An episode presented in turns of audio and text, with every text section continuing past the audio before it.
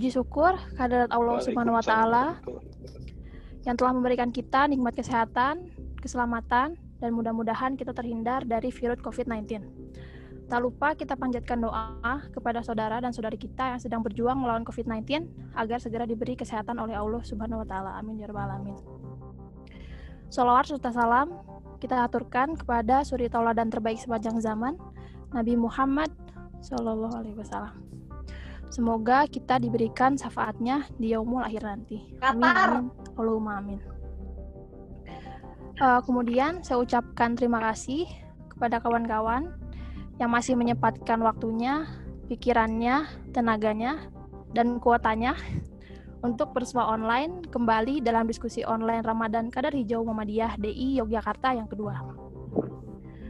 Uh, jika minggu yang lalu kita telah membahas terkait bisnis tambang di tengah pandemi COVID-19 bersama Mas Mera Johansa, kali ini kita akan membahas mengenai ketahanan pangan global dan lokal di tengah pandemi COVID-19. Malam ini kita kedatangan dua pemateri yang luar biasa, uh, yaitu ada Kang Dwi Cipta, perwakilan dari Koalisi Rakyat Bantu Rakyat atau KOBAR. Kemudian yang kedua ada Ahilmi Priyadi. Mungkin kawan-kawan UMY yang di UMY udah nggak asing ya, karena beliau ini Wapres BMKM UMY periode 2018-2019. Kemudian beliau juga sekarang menjadi mahasiswa Magister Ekonomi Pertanian Ataturk Universitesi di Turki.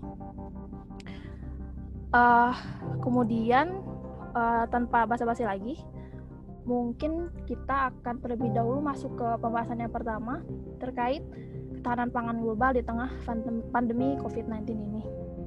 Uh, saya ingatkan kembali kepada kawan-kawan yang video sama audionya masih nyala untuk dimut dulu ya, karena saya lihat masih ada audio sama video yang masih nyala. Jadi tolong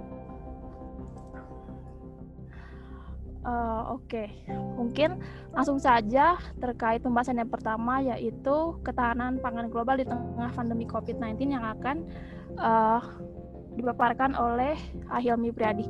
Pada Ahilmi saya persilahkan. Oke, okay, assalamualaikum warahmatullahi wabarakatuh.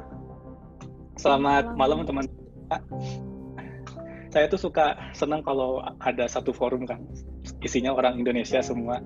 Karena di sini jarang bareng-bareng sama anak Indonesia. Dan di kota tempat saya kuliah pun orang Indonesia cuma saya sendirian. Jadi kalau udah satu layar laptop semua isinya muka-muka Indonesia tuh suka senang suka serasa dekat sama orang-orang yang satu negara. Terus saya nggak pakai banyak mukodimah di saya tuh mau mau mau bahas pertama kan kalau di krisis sekarang itu ternyata nggak cuma berdampak pada bidang kesehatan doang, nggak cuma berdampak pada bidang ekonomi secara makro yang berupa devisa, pengangguran dan lain sebagainya, nggak cuma itu. Tapi kalau kita bicara soal pangan yang notabene jadi hajat hidup semua orang di planet bumi, itu juga lama-lama bisa terancam mungkin teman-teman kalau masih bisa pergi ke pasar, ketersediaannya masih ada, bisa jadi bisa jadi masih masih ada di sana. Masih bisa lihat beras, masih bisa lihat kacang-kacangan, kemudian tomat dan lain sebagainya bahan-bahan pangan itu masih ada di sana. Tapi kalau ini terus berlanjut dalam waktu yang lama, khusus di Indonesia kan nggak tahu kapan mulai membaik kan belum ada tanda-tanda penurunan kurvanya juga nggak tahu kayak gimana. Itu nanti eh? malah lebih susah. Terus di zaman sekarang kan zaman yang disebut sebagai zaman globalisasi itu idealnya mengarah ke peluang buat nyediain berbagai produk pangan di seluruh dunia. Kalau sen, terus juga ada kebermanfaatan bagi kita sebagai konsumen misal kayak gitu. Kalau kita tarik juga sejarah ke belakang, itu setelah Perang Dunia Kedua, semua negara kan yang terlibat di sana menghadapi dua masalah kritis berkaitan sama produksi pangan. Pertama, ketahanan pangan yang kita lagi bahas ini sekarang. Kedua, keamanan pangan. Nah, ada perbedaan antara ketahanan sama keamanan. Gampangnya, kalau keamanan pangan itu, si makanan itu aman nggak sih buat kita makan? Ada cemaran biologisnya enggak? Ada cemaran kimianya atau enggak? Terus kalau dilihat dari aspek agama sama budaya itu halal atau enggak kalau orang Islam? Itu keamanan pangan. Tapi kalau kita bicara soal ketahanan pangan, kita itu bisa nggak sih mengakses pangan itu? Kita bisa dapat nggak sih berbagai bahan pangan kayak sembako, gula, kemudian beras dan sebagainya itu? Kita bisa akses itu dengan mudah enggak? Secara enggak terbatas, yang memungkinkan kita bisa memenuhi kebutuhan dasar kita. Kayak gitu bedanya antara ketahanan sama keamanan pangan. Nah, kita sekarang nanti penekanannya banyak di bidang ketahanan pangan. Terus saat ini tuh di negara-negara yang maju, terutama di negara-negara yang tergabung di Uni Eropa, mereka bikin persebaran pangan itu dibikin simple. Mereka bikin aturan yang disebutnya kalau bahasa Inggrisnya itu Treaty on the Functioning of the European Union. Kita abaikan istilah bahasa Inggrisnya. Intinya di sana aturan itu memungkinkan pergerakan pangan itu bisa terjadi secara bebas di seluruh Eropa, nggak terbatas sama perbatasan antar negara. Jadi semuanya bisa berjalan, perdagangannya pun bisa bebas juga. Tapi ada dampaknya kayak gini teman-teman kebijakan pangan itu bisa mengubah kebiasaan makan konsumen ternyata yang berpindah dari pasar lokal, dari eceran, dari pasar-pasar tradisional gitu ke supermarket. Merica. Mungkin Mas Dwi bisa Hah? banyak menyinggung ini, banyak fokus di sini di ya, sisi lokal. Nah, mereka yang biasa di pasar lokal pindah ke supermarket karena sekali berhenti mereka bisa dapat berbagai macam kebutuhan makanan yang mereka butuhin. Selain perubahan gaya hidup tentunya kayak misalkan peningkatan jam kerja kemudian berkurangnya waktu buat masak di rumah yang itu dampaknya kejayaan si supermarket itu emang nggak bisa terelakkan tapi si globalisasi itu punya dampak negatif efek sampingnya itu berupa uh, rantai pasok yang pendek rantai pasok itu pergerakan si hasil panen petani sampai ke konsumen itu harusnya kan bisa pendek kalau lebih bagus cuma ada satu perantara doang dari petani ke pasar terus sampai ke konsumen. Nah ya, mekanisme seperti itu gak bisa jalan. Ternyata kedua adalah produsen lokal itu nggak banyak bisa bicara. Dan sialnya di sana itu nggak terjadi bagian dari bisnis global karena beberapa alasan. Misalkan produksi lokal itu produksinya yang rendah kemudian harganya yang nggak bersaing terus ada mungkin kurang menarik dari segi labeling tampilan produknya dan lain sebagainya itu. Itu dampak negatifnya dari ada kajian globalisasi. Ada yang gue gue Enggak, ini ada kajian. Kalau kita lihat di beberapa daerah itu kan suka ada diferensiasi produk. Jadi misal dari singkong nah. itu produk turunannya nggak cuma keripik, produk turunnya itu ada banyak lagi. Kemudian ada kesadaran buat pengurangan dampak lingkungan dari perusahaan-perusahaan. Sehingga mereka itu punya ceruk pasarnya sendiri punya konsumen-konsumennya sendiri buat mereka jual produknya itu. Terus apa sih hubungannya sama COVID-19 jadi kalau negara-negara di Eropa itu tadi kan saya udah bilang perbat yang pergerakan produknya itu bisa bebas tapi kalau ada peristiwa pandemi COVID-19 mereka itu menutup semua perbatasan mereka Terus gimana bisa pergerakan sama ketersediaan pangan itu bisa dijamin? Ini kan kalau di ketahanan pangan itu berkaitannya sama akses. Selain itu kalau kita ingat-ingat pembatasan kebebasan pribadi konsumen yang disebut social distancing itu, kalau udah diterapin sama pemerintah, kadang-kadang bahkan bisa bikin masyarakat itu nggak mampu buat beli makanan dengan berbagai sebab. Pertama, dia nggak bisa pergi ke mana-mana, kemudian nggak ada pemasukan dan lain sebagainya. Terutama buat pekerja-pekerja yang non formal, mereka susah dapat pendapatan. Terus gimana sih akses yang bisa dijamin buat mereka? Nanti juga saya bakal singgung itu. Ada dua jawaban potensial buat jawab pertanyaan itu itu bisa bisa, bisa diselesaikan oleh rantai pasok yang pendek sama tadi tuh saya bilang produsen produksi-produksi lokal. Sederhananya ini saya mau share layar, mau bagi-bagi layar. Nah, jadi FAO itu pernah bilang kalau COVID-19 itu mempengaruhi pertanian dalam dua aspek penting. Pertama, pasokan pangan. Yang kedua, permintaan pangan. Di mana kedua hal itu sangat berkaitan nanti juga sama ketahanan pangan kita. Uh, sebentar, teman-teman. kok ada yang interupsi ya sorry sorry kepotong nih nah kalau kita lihat di jawaban potensial itu saya tawarin alternatif buat menanggulangi krisis di bidang pangan pertama pasokan permintaan pasokan itu harus pendek jangan banyak orang yang terlibat di antara petani sama si konsumennya itu yang kedua permintaannya nanti kan kalau ada kejadian kayak gini COVID-19 itu permintaannya malah bisa jadi berkurang. Nah, saya juga bagi dua gambar A sama B di situ. Sistem ketahanan pangan di gambar A itu adalah yang tanpa COVID-19, tanpa ada pandemi. Sedangkan yang kedua itu adanya COVID-19.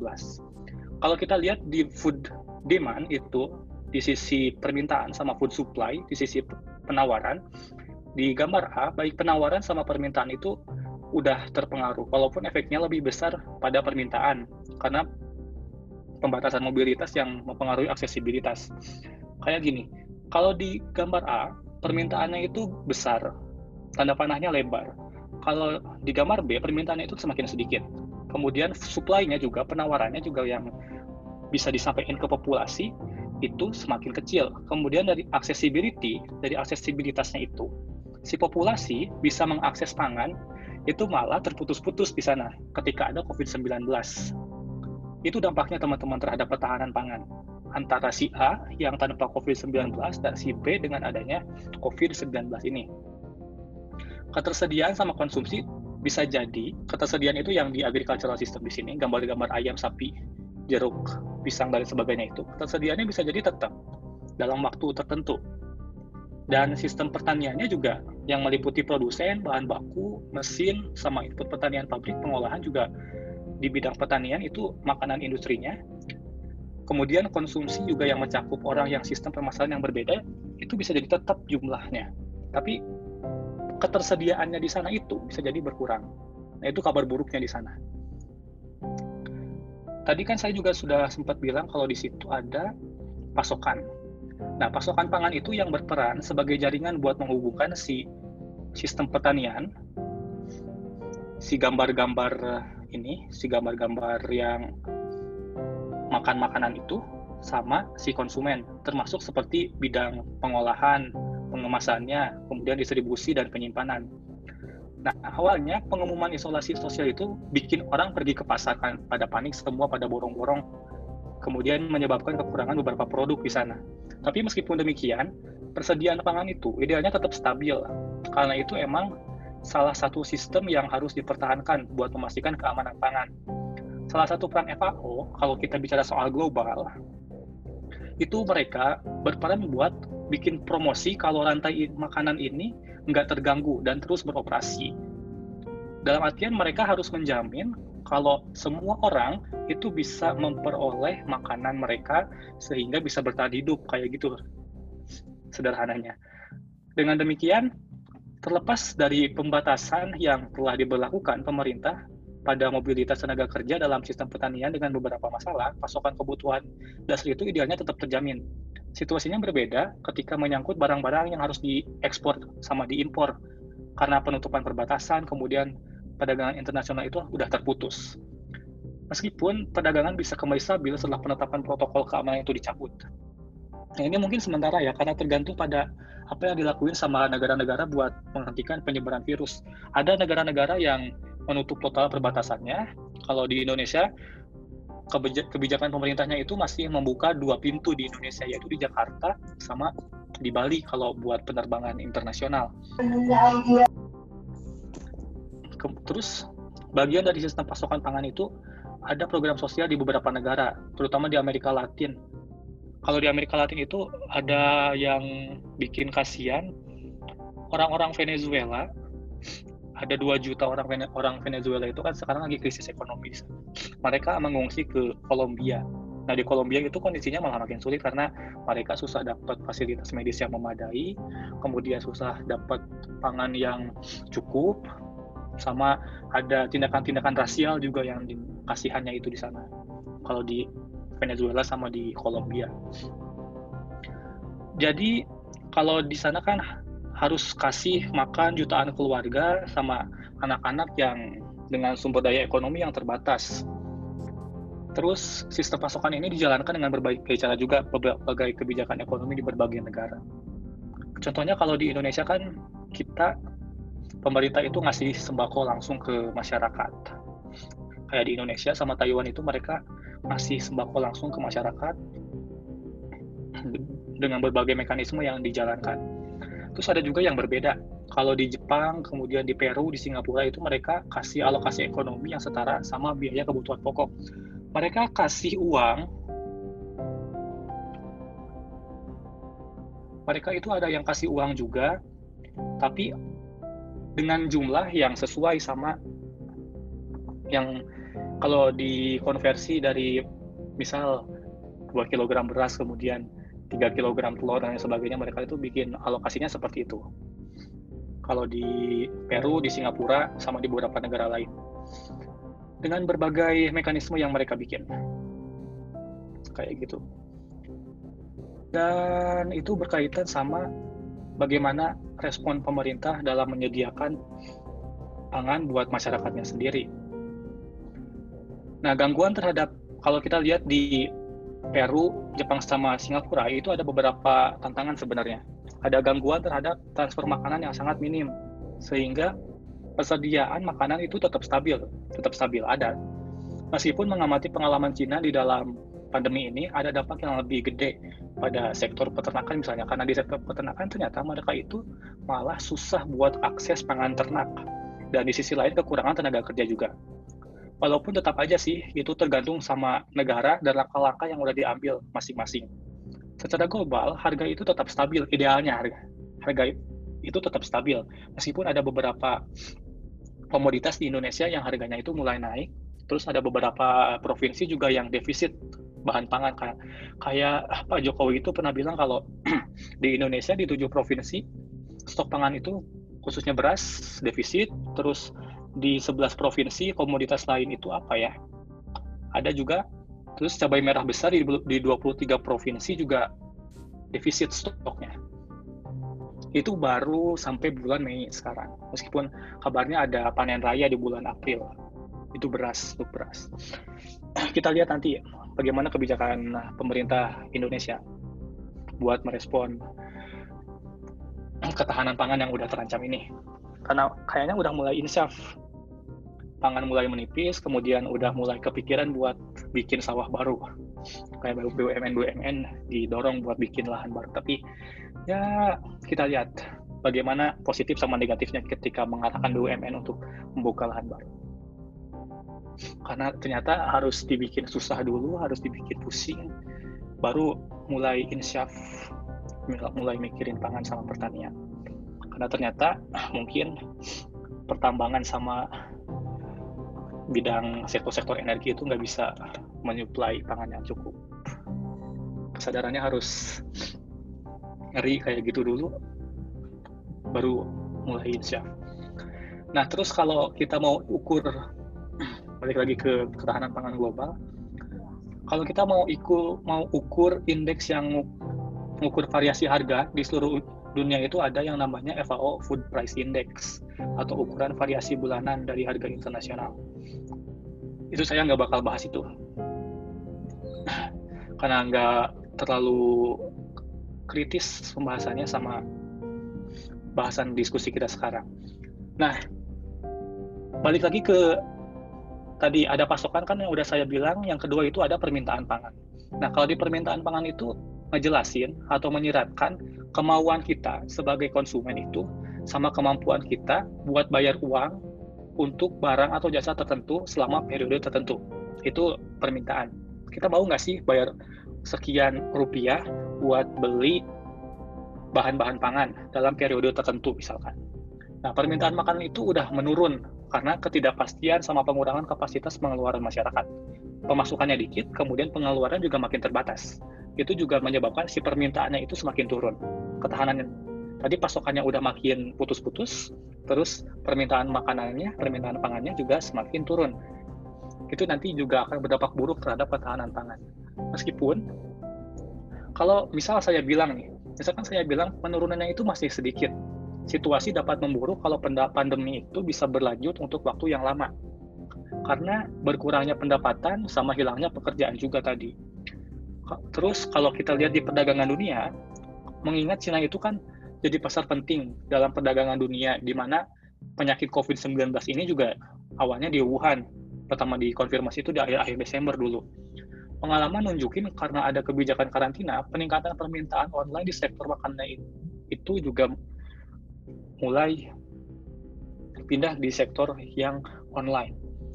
Nah, di situasi kayak gini, di mana virus menyebar ke manusia, layanan pengiriman tanpa kontak menjadi lebih disukai sama konsumen. Ada di beberapa tempat itu mereka pengirimannya menggunakan drone. Itu jalan akal-akalan yang bisa dilakuin kalau memungkinkan. Terus ketiga ketahanan pangan itu kan tadi udah saya bilang menyeratkan soal bagaimana kita mudah atau susahnya buat mengakses pangan itu.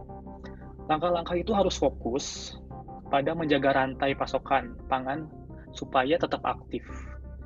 Supaya si pangan itu bisa sampai ke konsumen.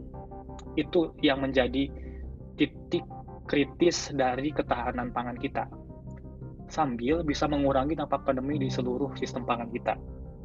Program sosial yang bisa bertindak sebagai payung yang meminimalkan efek krisis jangka pendek juga.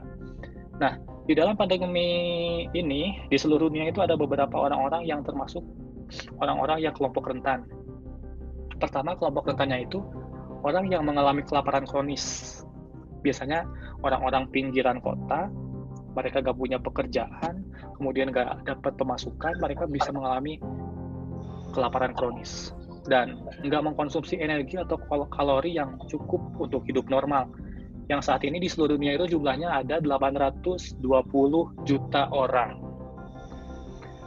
Kelompok itu nggak bisa ngelakuin apa-apa buat mata pencaharian mereka. Kalau mereka buruh, kemudian operasi perusahaan berhenti, mereka nggak dapat pemasukan. Apalagi kalau udah di PHK, itu kondisinya makin jelek. Karena kondisi COVID-19 itu. Kalau virus nyebar di negara-negara di mana orang-orang tersebut tinggal, dengan kapasitas kesehatan yang jelek pula, konsekuensinya bisa makin serius, bisa makin buruk. Itu kelompok rentan yang pertama. Kelompok rentan yang kedua, ada petani-petani kecil yang mungkin bisa jadi udah petani padahal nggak begitu banyak berkerumun sama banyak orang, mereka itu dilarang bekerja di tanah mereka. Dan mengakses pasar juga untuk menjual produk mereka itu atau membeli benih dan input penting lainnya itu semakin susah. Nah, makanya si petani itu juga termasuk ke dalam kelompok rentan akibat COVID-19 itu. Nah, kelompok rentan yang ketiga itu ada anak-anak dari keluarga yang berpenghasilan rendah yang sebagian besar mereka itu mengkonsumsi pangan yang sedia yang disediakan oleh program sosial. Biasanya kalau ada anak-anak yang dari keluarga berpenghasilan rendah, mereka itu cuma dapat makan dari bagi-bagi sembako nah, pemerintahnya atau ada bagi-bagi sebagian dermawan atau ada organisasi-organisasi non pemerintah yang ngelakuin itu. Di mana penangguhan program-program itu karena pandemi menempatkan ketahanan pangan dan gizi pada risiko sebagai akibatnya, anak-anak itu rentan terpapar penyakit pula. Dengan demikian, setiap negara itu harus mengerahkan tindakannya buat mempertahankan program pangan sosial, mau gak mau. Mengambil tindakan untuk pencegahan yang diperlukan juga buat menghindari penularan virus. Udah harus menjamin pangan itu sampai ke tangan konsumen, semua rakyatnya itu harus dapat pangan. Di satu sisi juga pihak negara harus menghindari penularan virus juga. Nah, pandemi yang jadi secara keseluruhan, pandemi yang disebut COVID-19 itu punya dampak yang besar pada tindakan dan kegiatan kemanusiaan. Pertanian pun termasuk dalam dampak ini. Permintaan pangan, secara saya mau nyimpulin, jadi permintaan pangan sama ketahanan pangan sangat terpengaruh karena pembatasan mobilitas atau si social distancing itu. Berkurangnya daya beli juga di sana, sama dampak yang lebih besar itu bisa terjadi pada kelompok populasi yang rentan, kelompok tiga populasi itu tadi. Nah, seiring meningkatnya kasus penularan, meskipun di beberapa negara itu tingkat positifnya udah mulai turun, jumlah penambahannya udah mulai menurun, ada penyebaran virus juga mempengaruhi sistem pangan global. Terus premis dari setiap tindakan yang diadopsi buat melindungi kesehatan sama keamanan atau ketahanan pangan itu juga harus diperjuangkan. Sehingga nggak nggak merugikan pertumbuhan ekonomi juga. Meskipun beberapa pemerintah bergerak ke arah yang berlawanan. Maksudnya bergerak ke arah yang berlawanan itu bikin kebijakan-kebijakan yang malah bikin akses pangan itu makin susah. Terus selain itu juga kebijakan yang uh, bikin akses pangan itu susah dan bikin tingkat penyebaran virusnya itu juga semakin leluasa mereka buat tersebar. Saya juga kemarin sempat uh, sempat menyayangkan satu waktu Pak Jokowi bilang mudik itu dilarang, tapi kemarin tanggal 6 ada berita dari Menhub kalau mudik itu diperbolehkan tapi langsung dibantah juga sama BNPB mudik mudik tetap gak boleh katanya. Entah itu prank atau kayak gimana saya nggak begitu paham. Kasihan. Kan itu Bajeng dari saya kalau dari sisi global saya balikin lagi ke Bajeng Terima kasih Ahil Ahilmi atas pemaparannya bagaimana uh, ketahanan pangan global di tengah pandemi ini, bagaimana permintaan pangan sangat berpengaruh terhadap ketahanan pangan. Kemudian Ayumi juga tadi menjabarkan bagaimana beberapa strategi mungkin ya beberapa negara uh, di dunia yang memang memiliki strategi ketahanan pangannya sendiri. Kemudian bagaimana kebijakan ketahanan pangan di Indonesia sendiri? Nah langsung saja, mungkin untuk kawan-kawan yang ingin bertanya, dikip dulu. Uh, setelah nanti ada pemaparan dari Kang Dwi Cipta mungkin baru nanti kawan-kawan boleh bertanya. Kepada Kang Dwi Cipta, uh, saya persilahkan. Ya. Halo, dengar ya? Dengar ya? Dengar mas, dengar. Oke oke, okay. ya. Um, Assalamualaikum warahmatullahi wabarakatuh. Selamat malam kawan-kawan kader hijau Muhammadiyah. Uh, terima kasih sudah memberi waktu pada saya untuk ikut uh, ngobrol bareng kawan-kawan di malam hari ini. Kita berbicara tentang isu ketahanan pangan di era pandemi, khususnya pandemi COVID-19 yang menimpa kita sekarang ini. Nama saya Dwi Cipta, saya penulis cerita dan juga salah satu anggota Kobar, Koalisi Rakyat Bantu Rakyat, yang dibentuk di Jawa Tengah dengan tujuan untuk bersama-sama masyarakat sipil di berbagai wilayah di Jawa Tengah menghadapi dampak dari persebaran COVID-19. Uh, seperti yang sudah dirilis oleh Kobar sejak awal dibentuk sampai sekarang ada sekitar 8 rilis yang sudah kami keluarkan. Dan isu pangan sudah masuk sejak awal dari rilis yang kedua dan menjadi semakin urgent dibicarakan sampai kami kemudian mengeluarkan rilis yang ketujuh tentang menyelamatkan Jawa Tengah dari ancaman krisis pangan di zaman COVID-19 ini. Uh, tadi Mas Hilmi Priliadi sudah menjelaskan tentang konteks global bagaimana ancaman krisis pangan uh, akan menimpa berbagai wilayah di seluruh dunia ini akibat dari wabah COVID-19. Saya tidak akan mengulangi pembahasan itu. Saya hanya akan berbicara tentang uh, dampak dari wabah COVID-19 terhadap ancaman krisis pangan. Kalau kita melihat pada bagaimana isu tentang COVID-19 ini menyebar pertama sampai hari ini, kira-kira ada kalau misalnya mau dipetakan ada tiga gelombang krisis yang secara bersamaan hadir di tengah-tengah kita. Yang pertama adalah krisis kesehatan berupa penularan yang sangat cepat dengan dampak yang sangat luar biasa dari COVID-19 atau virus corona yang menciptakan ketakutan massal bukan hanya di Indonesia tapi tapi di, juga di seluruh dunia. Yang kedua, akibat dari persebaran wabah ini yang sangat cepat dan mematikan, dampaknya langsung terasa di di wilayah ekonomi. Kita tahu bahwa sejak COVID-19 masuk ke Indonesia sebenarnya sudah dari mulai akhir Januari atau Februari dan sampai sekarang uh, apa namanya banyak sekali perusahaan dan usaha-usaha yang oleh negara disebut sebagai sektor informal mati atau sekarat. Rilis terbaru tentang jumlah pengangguran atau PHK yang terjadi selama COVID-19 di Indonesia ada sekitar 7 juta orang menganggur yang diakibatkan oleh COVID-19 dan itu perusahaan levelnya seluruh Indonesia. Itu kita belum menghitung sektor informal. Artinya pengangguran sudah di mana-mana dan dampak secara ekonomi perusahaan-perusahaan bertumbangan, sektor informal juga bertumbangan, saving atau daya tahan orang untuk hidup di masa pandemi ini semakin mengkhawatirkan. Yang ketiga, secara bersamaan ada akibat dari COVID-19 ini adalah ancaman ketahanan pangan atau ancaman akses pangan masyarakat terdampak COVID-19.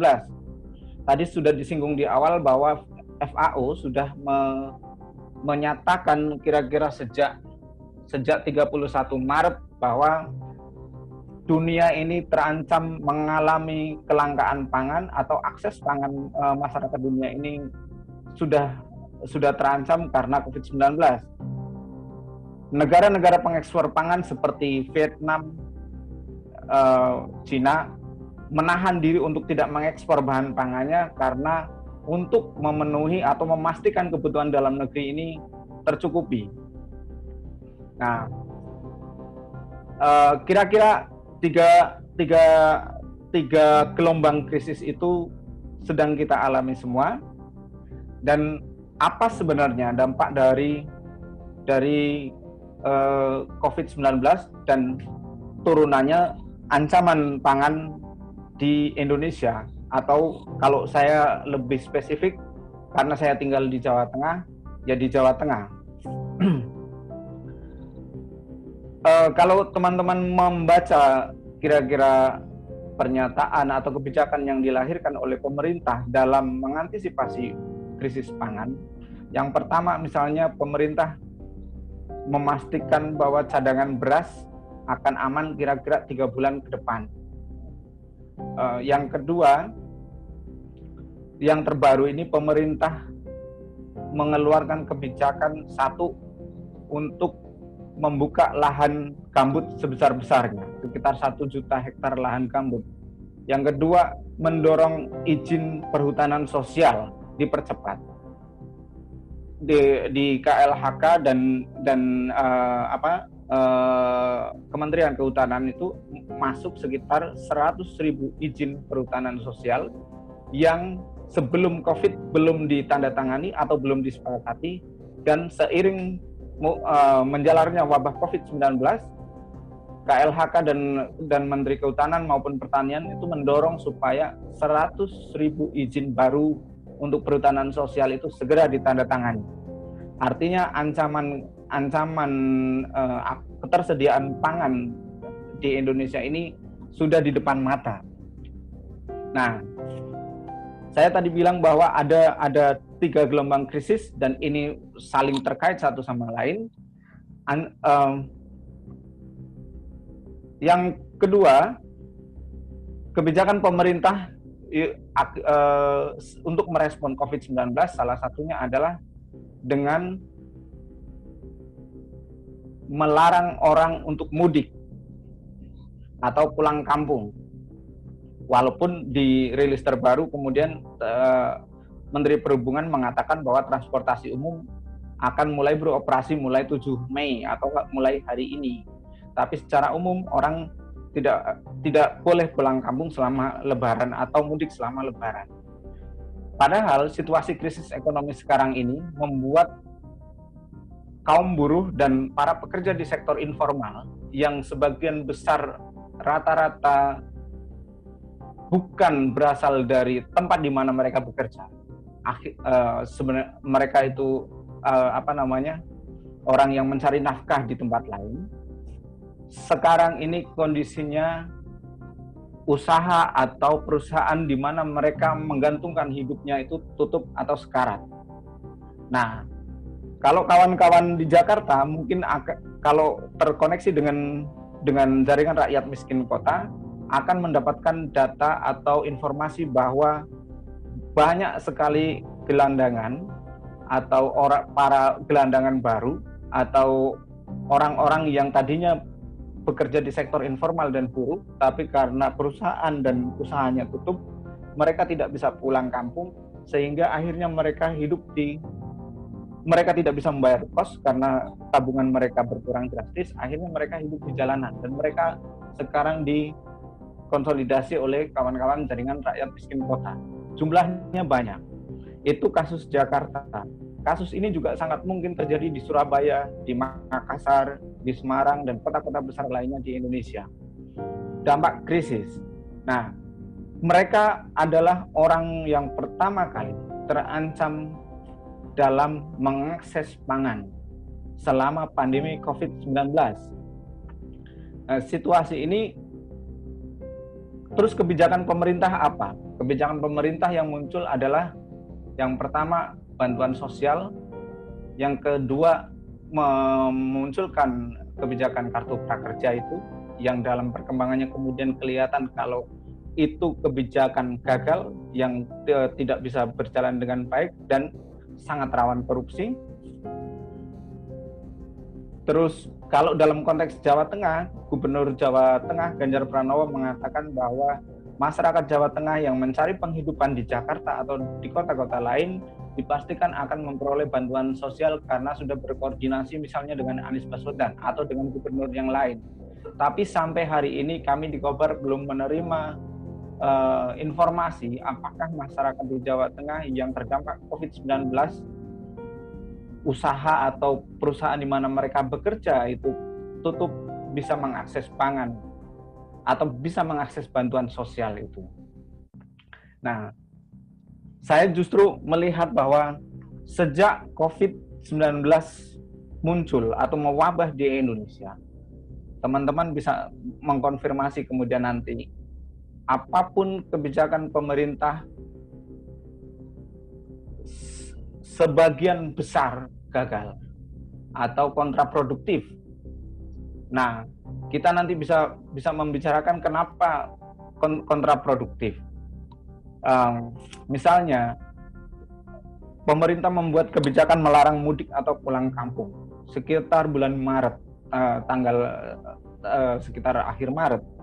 Tapi ke, kebijakan pemerintah melarang mudik atau pulang kampung ini tetap tidak bisa menahan orang-orang yang tinggal di Jakarta dan kota-kota besar yang lain yang terdampak oleh COVID-19, perusahaan mereka tutup atau usaha mereka tutup, tidak bisa ditahan untuk tidak pulang ke tempat asalnya karena tidak ada satupun jaminan yang membuat mereka bisa bertahan di tempat tempat tinggalnya, tempat di mana mereka berusaha atau bekerja. Akibatnya apa? Kalau di konteks Jawa Tengah sendiri, kira-kira yang tercatat di Kementerian Perhubungan atau Dinas Perhubungan di Jawa Tengah sampai pertengahan April ada sekitar 700 sampai 800 orang-orang yang tadinya bekerja di Jabodetabek pulang ke Jawa Tengah. Dampaknya adalah kalau dalam konteks pangan mereka menjadi beban bagi masyarakat Jawa Tengah, entah saudaranya maupun yang jelas pemerintah. Karena pemerintah mau tidak mau harus memberikan jaminan ketersediaan pangan bagi mereka. Nah, ini ke, kebijakan yang kontraproduktif. Kemudian muncul lagi kebijakan kontra muncul lagi kebijakan dari Kementerian Perhubungan yang mengatakan transportasi umum sekarang boleh berjalan. Sementara situasi COVID-19 sampai hari ini mulai masuk ke desa-desa atau wilayah eh, terpencil wilayah pinggiran Indonesia. Nah, ini satu krisis kesehatannya akan menjalar, kedua krisis ekonominya juga akan dipindahkan dari pusat-pusat kota ke daerah. Nah, ini ini persoalan yang kita hadapi semua, bukan hanya di Jawa Tengah, namun di Indonesia. Saya kira kalau kawan-kawan di Jawa Timur ada yang mengorganisasi paling tidak data berapa jumlah pengungsi, kami mengatakan bahwa orang-orang yang tadinya tinggal di Jabodetabek atau di kota-kota besar, terus kemudian memutuskan pulang ke tempat asalnya karena mereka tidak bisa bertahan di tempat mereka berusaha atau bekerja itu bukan sebagai pemudik atau orang yang pulang kampung, tapi pengungsi, pengungsi karena bencana, bencana COVID-19 Nah, kalau misalnya teman-teman di Jawa Timur ada yang mengorganisasi data ini, akan tampak kelihatan bagaimana kemudian beban yang harusnya diambil oleh pemerintah pusat atau pemerintah daerah di mana mereka tinggal itu akhirnya dilemparkan ke daerah lain yang menjadi tempat asalnya. Ini artinya persoalan kesehatan karena COVID-19 yang berdampak pada ekonomi dan pangan tidak bisa lagi dilokalisir di wilayah seperti Jabodetabek, tapi juga masuk ke berbagai wilayah di Indonesia. Dan dan ini yang akan mengancam bukan hanya persoalan kesehatan, tapi juga ancaman pangan. Uh, itu uh, yang berikutnya, kalau kita melihat pada pada pada hitung-hitungan kalau FAO itu menghitung kebutuhan pangan per individu per tahun itu dalam hitung-hitungan FAO ada sekitar satu ton beras satu ton setara beras per individu per tahun. Nah, saya mengambil contoh karena kami mengerjakan isu uh, soal ketahanan pangan di Kobar, jumlah penduduk Jawa Tengah itu ada sekitar 32,26 juta Artinya kalau memang pemerintah daerah mau mem memastikan jaminan pangan bagi masyarakat Jawa Tengah, tentu pemerintah Jawa Tengah paling tidak harus menyediakan sekitar 33 juta ton setara beras untuk pangan. Ini jumlah yang sangat besar. Uh, Bulog Jawa Tengah sudah membuat pernyataan bahwa pasokan pasokan beras mereka akan bertahan kira-kira 3 sampai 6 bulan ke depan. Tapi yang tidak bisa diantisipasi adalah berbagai macam sayuran atau bahan sembako yang lain. Karena persoalan pangan bukan hanya soal beras, tapi juga soal minyak untuk menggoreng atau memasak uh, macam-macam sayur mayur dan yang lain-lain.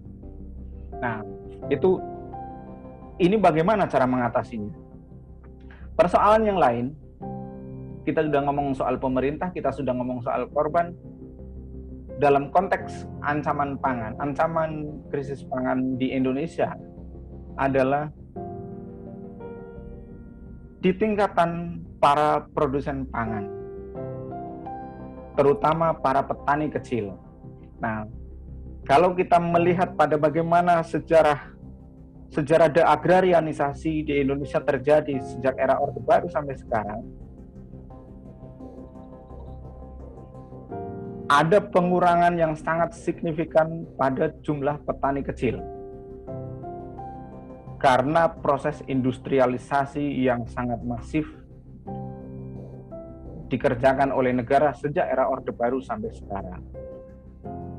Petani kecil ini mereka punya lahan bukan uh, tidak lagi besar seperti sebelumnya, misalnya se seperti di awal era Orde Baru, tapi juga semakin menipis.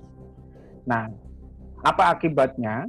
Mereka kita kita jadi meragukan apakah para petani kecil yang tersebar di berbagai wilayah di Indonesia dengan produk pertaniannya ini bisa menopang ancaman krisis pangan yang terjadi di Indonesia. Sementara akibat COVID-19 yang diikuti dengan misalnya PSBB, eh, apa namanya pembatasan kegiatan masyarakat di konteks Semarang, terus kemudian karena muncul protokol COVID, dampak dari rantai distribusi yang tadi tergacokkan, kami punya data di beberapa wilayah para produsen pangan ini justru mengalami keanjlokan hasil-hasil pangan mereka. Para nelayan yang ada di Kendal, di Demak, di Pati sampai Rembang sampai ke Pekalongan mereka mengeluh harga dari hasil tangkapan mereka turun drastis. Petani uh, apa nelayan di Demak misalnya rajungan yang tadinya harganya 100.000 per kilo turun drastis sampai 30.000 per kilo. Petani sayur mayur pun begitu. Petani di Ungaran, petani sayur mayur di Ungaran juga mengalami kesusahan bagaimana memasarkan sayur mereka karena rantai pasokannya terputus karena orang tidak berani berinteraksi secara langsung atau seperti interaksi sebelumnya sebelum zaman COVID ini karena ancaman wabah itu. Nah, situasi ini menjadi dilematis. Bagaimana kemudian kita kita menghadapi ini? Satu hal lagi yang yang harus kita pikirkan bersama adalah dan ini sering tidak disadari oleh kawan-kawan atau bahkan oleh semua lapisan masyarakat. COVID-19 yang membuat orang tidak bisa bergerak ke mana-mana, membuat orang jenuh. Mereka tinggal di rumah, tidak punya aktivitas, selalu ada kekhawatiran akan akan terinfeksi oleh oleh COVID-19. Akhirnya mereka nyaris tidak bisa melakukan apa-apa. Mereka hanya di rumah membaca itu itu kelas menengah membaca. Yang tidak tidak kelas menengah mereka akan di rumah dan tidak tahu harus ngapain uh, dampak ini secara psikologis membuat orang tidak punya imajinasi akan melakukan apa di era pandemi COVID atau di zaman COVID-19 ini. Dan itu yang sejak awal diantisipasi oleh kawan-kawan di Kobar, di Koalisi Rakyat Bantu Rakyat, bagaimana kemudian kita bisa keluar dari situasi terkungkung akibat COVID-19 ini dengan melakukan kegiatan yang paling konkret yang paling bisa dikerjakan oleh oleh kita dalam situasi susah ini. Misalnya kawan-kawan Koper sekitar seminggu atau dua minggu terakhir ini mulai intens me membicarakan soal urban farming atau pertanian di perkotaan. Itu yang basisnya di perkotaan kawan-kawan di Kobar mulai mengidentifikasi lahan-lahan kosong yang ada di perkotaan, mulai mengidentifikasi di mana mereka bisa mendapatkan bibit, di mana mereka bisa mendapatkan pupuk, di mana mereka bisa mengolah apa namanya, menemukan orang-orang uh, yang punya punya kemampuan untuk bertani dalam situasi pandemi COVID-19 ini. Bahkan sekitar empat harian ini mulai mengerucut kami mendirikan organ yang bernama Serikat Tani Kota. Ini ini adalah salah satu ikhtiar kecil bagaimana kita harus keluar dari kungkungan COVID-19 yang membuat orang tidak bisa bergerak ke mana. Tetap dengan protokol yang yang bisa ya yang yang bisa meminimalisasi kemungkinan terinfeksi, tapi juga bisa mengatasi situasi ini. Nah, itu sementara kawan-kawan yang ada di daerah misalnya di Kebumen para petani urut sewu mulai mengolah eh, apa namanya tanam eh, jagung atau si, eh, tanaman ketela itu menjadi nasi oyek terus yang di Kendal eh, Mas Tanjung Alim dan kawan-kawan mulai membuat nasi jagung teman-teman yang di daerah lain juga mulai mengerjakan eh, pertanian sesuai dengan konteks lokal mereka. Jadi ini saya yakin sebagian besar yang ikut dalam dalam seminar malam ini, seminar online malam ini adalah kelas menengah yang yang mungkin tidak tahu harus melakukan apa, masih punya saving secara ekonomi walaupun sangat terbatas kira-kira dua atau tiga bulan ke depan, tidak punya kemampuan pertanian, dan sangat tergantung pada rantai pasokan pangan yang ada selama jam, sebelum zaman COVID. Dan kira-kira kita sedang kebingungan bagaimana menciptakan mekanisme untuk mengamankan diri kita masing-masing selama masa COVID atau pasca masa COVID. Ini kita belum memperhitungkan dampak sosial yang atau bahkan dampak politik yang akan muncul sebulan atau dua bulan ke depan dari sekarang. Karena sejak COVID-19 meluas di Indonesia, Kira-kira kita sudah mengalami sekitar satu bulan setengah situasi seperti ini. Tabungan masyarakat semakin berkurang, orang sekarang mungkin belum merasakan dampak ancaman krisis pangan karena sebagian besar orang masih punya tabungan. Namun tabungan itu kira-kira bertahan berapa lama? Ini yang jadi pertanyaan kita semua. Kalau kemudian tabungan ini terbatas, bagaimana kemudian kita bisa mengakses pangan itu dengan tanpa konflik misalnya. Nah, situasi ini menurut saya mengunci sebagian besar uh, masyarakat kita. Mulai dari para pengambil kebijakannya juga kebingungan. Sampai hari ini saya tidak pernah mendapatkan kepastian misalnya apa kebijakan dinas uh, Kementerian Pertanian di luar isu perhutanan sosial ini karena mereka bekerja sama dengan KLHK dan dan Kementerian Kehutanan dalam mengantisipasi krisis pangan ini. Apa yang dilakukan oleh masyarakat perkotaan dalam situasi seperti sekarang karena mereka yang paling terdampak mereka hanya menjadi konsumen. Sementara kalau kawan-kawan di perkotaan itu mau sedikit keliling saja, sebenarnya ruang-ruang kosong atau lahan-lahan kosong yang ada di perkotaan ini masih sangat banyak dan masih sangat potensial untuk dikerjakan. Apa yang tidak bisa ditawar di Indonesia ini. Nah, tapi karena situasi COVID, orang jadi tidak punya ide mau melakukan apa. Nah, kebijakan pertanian lahan gambut itu, kalau kita ngomong soal bagaimana lahan gambut dari ya, apa kebijakan pembukaan lahan gambut untuk mengantisipasi krisis pangan, teman-teman pertanian sudah sangat paham bahwa konversi dari lahan gambut sampai kemudian menjadi pertanian produktif butuh waktu paling tidak 11 atau 12 tahun. Sementara ancaman krisis pangan ini sudah ada di depan mata kita dan akan terjadi bukan hanya bukan hanya setahun ke depan tapi bulan-bulan ke depan. Nah, harusnya kebijakan pertanian entah Kementerian Pertanian atau kebijakan negara secara umum mulai dinas-dinas adalah memastikan para petani kecil ini juga mendapatkan bantuan agar mereka bisa bekerja maksimal untuk memberikan jaminan pangan pada kita semua. Tapi itu tidak dilakukan sampai hari ini. Nah, ini ini ini jadi persoalan. Jadi saya ingin ngomong yang terakhir kita bisa nanti akan ngobrol di seri diskusi. De, dalam situasi ini, ketika kebijakan negara sebagian besar salah semua, kemudian para akademisi atau para para pemikir di di negeri ini juga kebingungan, mereka tidak tahu harus mau ngapain atau mengambil langkah-langkah konkret apa agar kita bisa keluar dari situasi seperti ini. Ilmu pengetahuan kita kemudian menjadi sangat berjarak atau berada di menara gading, sementara situasi yang terjadi di masyarakat itu berubah bukan hanya dalam hitungan hitungan hari tapi per jam. Kemudian kelas menengah kita juga kebingungan. Salah satu solusi menurut saya agar kita bisa keluar dari situasi seperti ini adalah mendengarkan dengan seksama apa yang terjadi di masyarakat dan apa inisiatif yang diambil oleh masyarakat. Ini mekanisme ini yang sebenarnya dikerjakan Kobar sejak awal.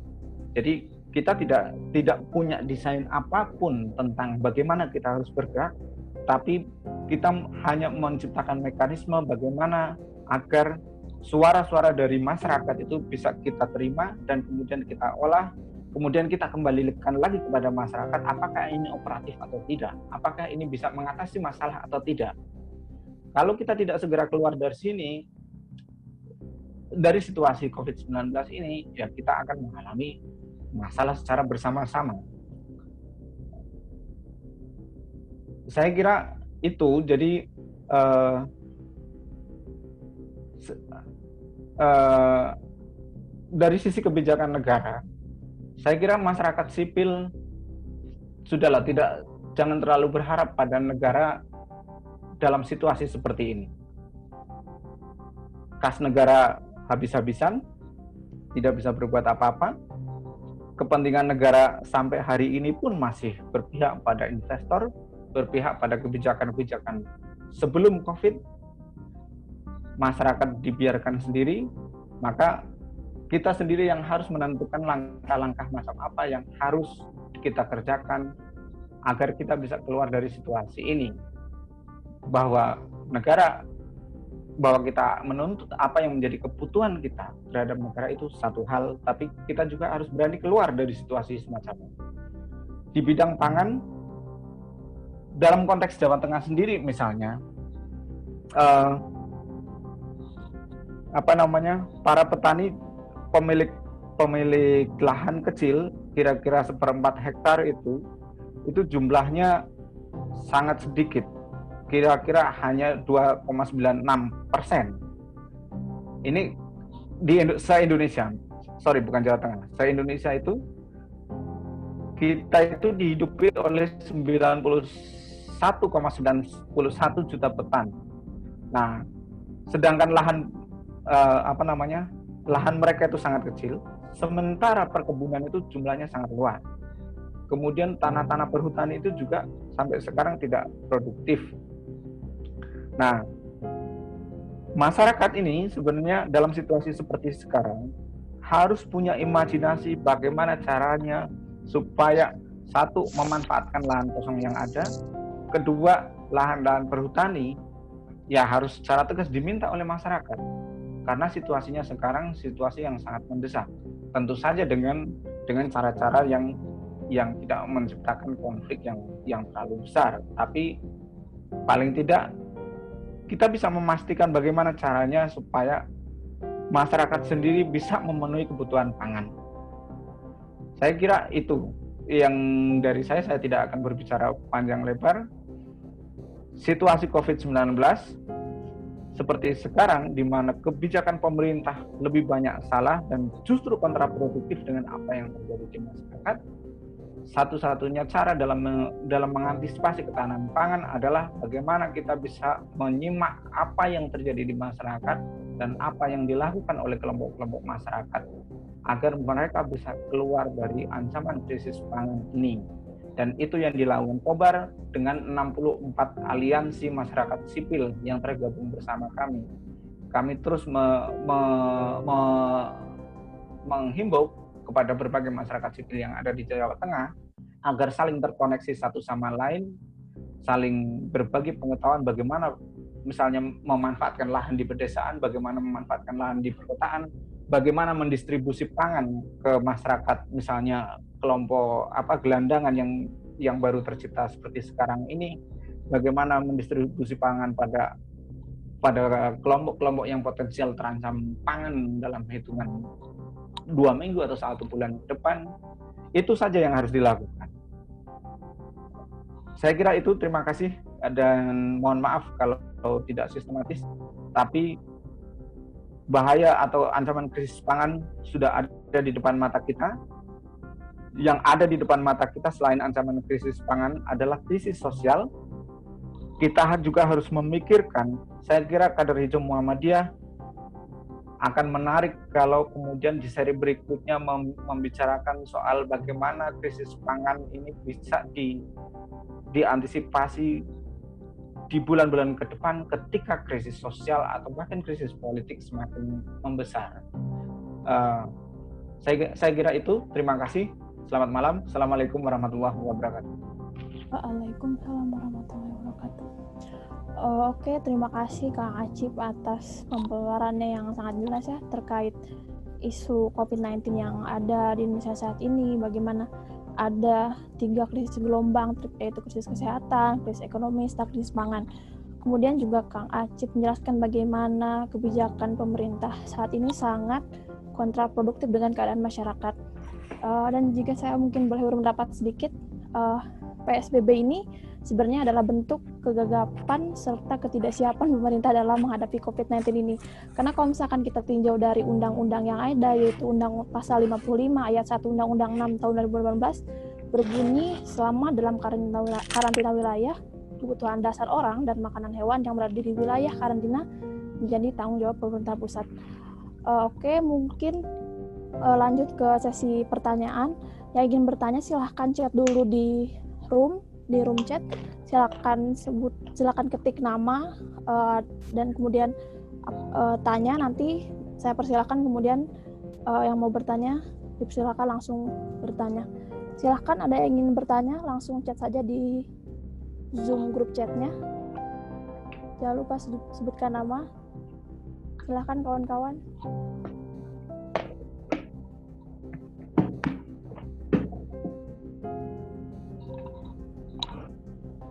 Iya kawan-kawan. Mungkin silahkan.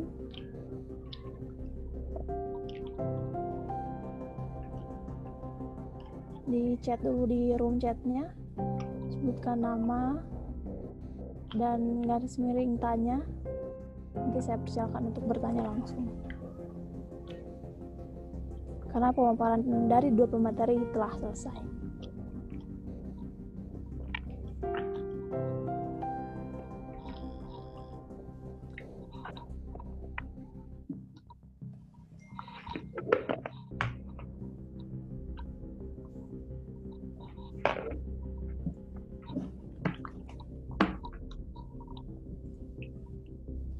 Oh ya, silahkan ada Ahilmi, saya persilahkan untuk bertanya langsung. Silahkan diaktifin dulu mikrofonnya. Baik, terima kasih. Uh, yang pertama untuk Hilmi juga di Turki. Kira-kira dari pengalaman masyarakat di Turki, inisiatif-inisiatif uh, apa saja yang dilakukan uh, khususnya untuk merespon ancaman uh, pangan juga yang terjadi di sana. Terus yang kedua untuk uh, Kang Cip, soal Serikat Petani Kota tadi, kira-kira uh, seperti apa itu Kang? Terima kasih. Ya. Oke mungkin uh, tanpa berlama lama-lama langsung dijawab aja. Mau Ahil dulu apa Kang Cip dulu? Ya, aku bisa. Oh ya, silakan Kang Cuk dulu. Ya, terima kasih Hilmi. Um, ya, um, sejak Kobar berdiri, salah satu isu yang sangat kami pikirkan adalah bagaimana kita bisa keluar dari krisis pangan uh, di era COVID-19. Kita mulai berbicara soal kalkulasi uh, potensi pertanian yang ada di Jawa Tengah baik di pedesaan, terutama di pedesaan dan seberapa kuat kemudian uh, bisa mengantisipasi uh, krisis pangan di di Jawa Tengah. Yang kedua, kita juga mulai membuka kecakapan soal pertanian perkotaan. Dan di kemudian hari uh, kemudian muncul gagasan uh, uh, ya muncul keputusan untuk membuat Serikat Tani Kota. Serikat Tani Kota adalah organ yang dibentuk oleh uh, beberapa anggota Kobar yang bertujuan untuk satu memanfaatkan lahan-lahan kosong yang ada di perkotaan, terutama di Semarang yang karena kami tinggal sebagai uh, karena saya tinggal di Semarang dan beberapa kawan tinggal di Semarang punya kesempatan untuk bergerak bersama. Memanfaatkan lahan-lahan kosong yang ada di kota Semarang yang bisa kita akses untuk ditanami dengan tanaman pangan tanaman pangan misalnya jagung, ketela, sayur mayur dan dan bumbu itu. Kami sudah mulai melakukannya dengan menanam di da, di daerah uh, perumahan saya dan untuk di, untuk diketahui teman-teman itu adalah ruang terbuka hijau. Kalau kita berbicara soal soal ruang atau lahan-lahan kosong dan ruang terbuka hijau atau taman atau kebijakan pertamanan di Indonesia. Saya ingin menegaskan pada kawan-kawan semua bahwa kebijakan perta, uh, pertamanan, kebijakan ruang terbuka hijau, itu adalah kebijakan yang sangat tidak sensitif atau tidak peka terhadap ancaman krisis pangan yang bisa terjadi kapan saja. Dan ini diuji di masa sekarang ketika COVID-19 mewabah di seluruh Indonesia. kalau dalam konteks ke kebudayaan, kebijakan pertamanan dan kebijakan ruang terbuka hijau kita itu kebijakan yang manikebuis. Kebijakan pertamanannya hanya mengutamakan atau ruang terbuka hijau yang mengutamakan keindahannya saja. Tapi efek kebermanfaatannya secara langsung bagi masyarakat tidak terjadi. Coba Anda lihat seluruh taman di seluruh Indonesia ini. Mana ada pohon mangganya, mana ada pohon buah-buahannya, mana ada pohon yang kira-kira bisa dipanen oleh masyarakat. Ini kebijakan yang sangat manikebuis, ini kebijakan yang sangat sangat condong pada aspek keindahannya, tapi tidak bermanfaat secara langsung bagi masyarakat. Dalam situasi pandemi COVID-19 ini, kita harus mempertanyakan ruang terbuka hijau dan kebijakan pertamanan seperti ini layak tidak di, di, dilanjutkan di era seperti sekarang? Kalau tidak, bagaimana kita mengatasinya? Begitu juga lahan-lahan kosong. Proses deagrarianisasi yang terjadi di sejak era Orde Baru sampai di era Jokowi seperti sekarang ini membuat yang pertama keterampilan pertanian dari masyarakat kita berkurang secara drastis yang kedua, sensitivitas pada lahan untuk dimanfaatkan secara ekonomis maupun secara pangan juga semakin menurun. Nah, analisis semacam inilah yang kemudian kita pakai bagaimana agar kita bisa bergerak lebih lanjut dalam situasi pandemi Covid ini. Kalau kalau nah, kalau kita mau mencari bandingannya, kita bisa pindah ke ke negara seperti Kuba ketika Amerika melakukan embargo secara ekonomi sampai ke embargo pangan terhadap Kuba karena mereka punya perbedaan ideologis. Di waktu Castro dan Che Guevara masih ada, yang pertama kali mereka alami adalah krisis pangan. Tapi apa yang kemudian mereka lakukan dalam situasi dalam dalam kondisi di mana Kuba negara kecil punya lahan kecil dan masyarakatnya banyak, yang mereka lakukan adalah bagaimana mereka bisa membangun pertanian sesuai dengan kondisi masyarakat yang ada di sana, sesuai dengan kondisi geografis yang ada di sana. Makanya yang muncul kemudian adalah pertanian kota atau urban farming. Nah, dalam perkembangannya kemudian ini yang yang kemudian sampai di tempat kita uh, ke, uh, apa namanya tapi sudah direduksi sedemikian rupa. Bagaimana masyarakat kita itu kemudian memanfaatkan ya proses menanam dan yang lain-lain, terutama yang di perkotaan, bukan sebagai bagian atau bukan sesuatu yang mereka konsumsi sendiri atau dikonsumsi oleh masyarakat sekitarnya, tapi ya sebagai sebagai cara untuk menghabiskan waktu. Sementara masyarakat Kuba melakukannya secara serius, misalnya dengan memanfaatkan lahan sempit dengan memanfaatkan tembok dan yang lain-lain itu di, di, dipakai. Dan kemudian apa yang terjadi?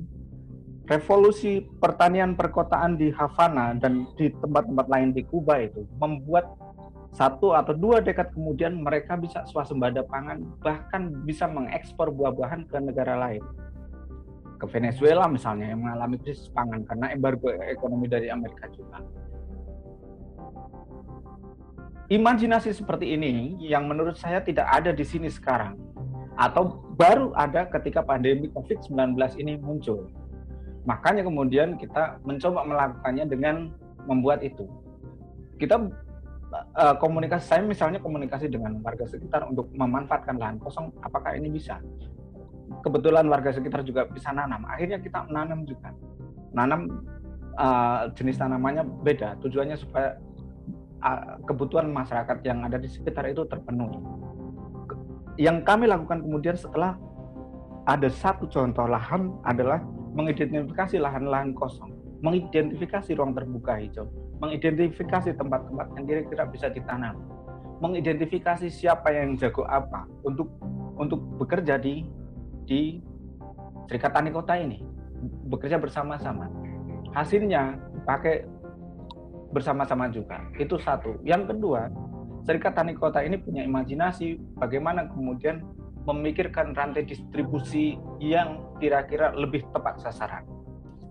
bukan hanya pada masyarakat yang terancam pangannya, tapi juga pasca COVID-19 ini bagaimana supaya pertanian perkotaan ini juga bisa memenuhi kebutuhan masyarakat perkotaannya. 60% kebutuhan Semarang dipasok dari luar kota Semarang. Bagaimana kalau kemudian dengan ide pertanian perkotaan di Semarang ini 60% ini bisa dipenuhi. Itu imajinasi. Nah, ini yang saya kira sejak berputarnya COVID-19 tidak atau sangat jarang dipikirkan oleh masyarakat kita, terutama kelas menengah kita.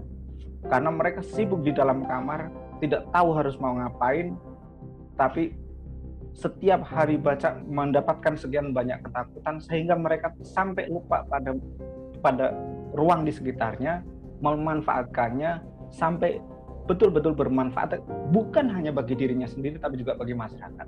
Kira-kira Serikat Tani Kota ke arah situ, pertanian perkotaan ke arah situ. Yang kedua, imajinasi yang harus dikerjakan setelah persoalan bercocok tanam ini selesai, persoalan peralatan.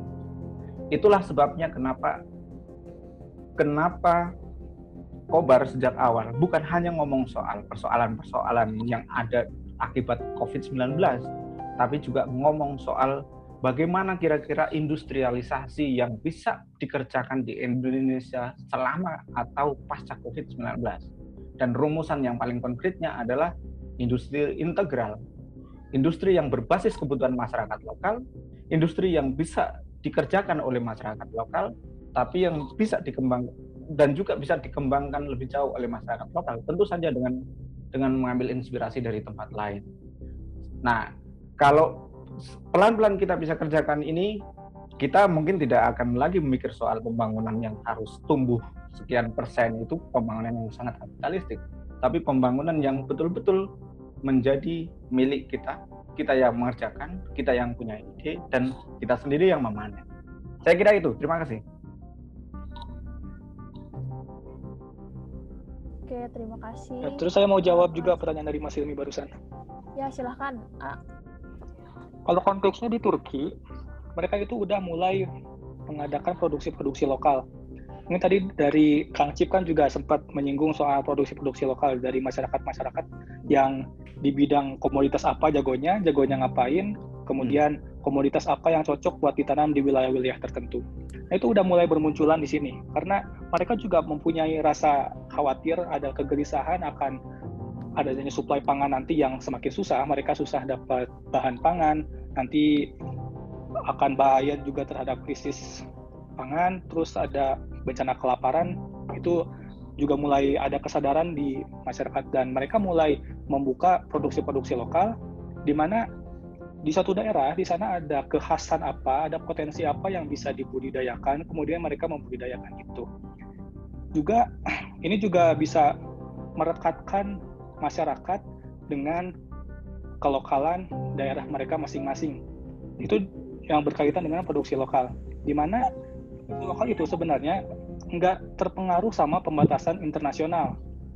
Karena keberadaan mereka yang berakar di wilayah lokal, sama bisa lebih dekat dengan konsumennya, sama masyarakatnya lah, sama kita sebagai orang yang makan hasil panen petani kayak gitu. Nah, untuk alasan ini juga sebenarnya setelah kesimpulan dari krisis internasional ini, kalau nanti COVID-19 ini udah selesai krisisnya, dalam krisis ini kan ada potensi juga ancaman di masa depan kalau itu bisa terjadi hal-hal yang lebih buruk. Mereka bisa membantu kelangsungan hidup generasi selanjutnya sebenarnya penguatan ekonomi mikro semacam itu kan bisa berguna dalam situasi non krisis juga luar kondisi yang sekarang karena memungkinkan buat meningkatkan peluang kerja sama meningkatkan kualitas hidup masyarakatnya juga. Kadang-kadang kalau kita dipaksa buat ngambil langkah mundur dalam artian kembali ke hal-hal yang tradisional, kembali hal-hal yang sifatnya konvensional kayak gitu yang bersifatnya lebih lokal untuk berinvestasi dalam peningkatan rantai pasok yang lebih bagus, khususnya di rantai pasok pangan yang lebih pendek juga. Kemudian produksi lokal itu bisa bikin kita bergerak maju, menjaga akses produk pakan produk pakan lagi, bisa menjaga akses produk pakan makanan juga, akses produk pangan. Nah, mengingat hal-hal barusan itu, setelah konsumen bisa menemukan kembali ikatan mereka dengan wilayah lokalnya dan apakah mereka mau balik lagi ke supermarket kalau bisa memproduksi sendiri contohnya kayak gitu. Dan itu dari sisi masyarakatnya. Kalau kita lihat dari sisi dari regulatornya dari pemerintah sebenarnya saya tuh di Turki lihat kalau hal yang mendesak adalah semua pekerja di bidang produksi pangan dalam artian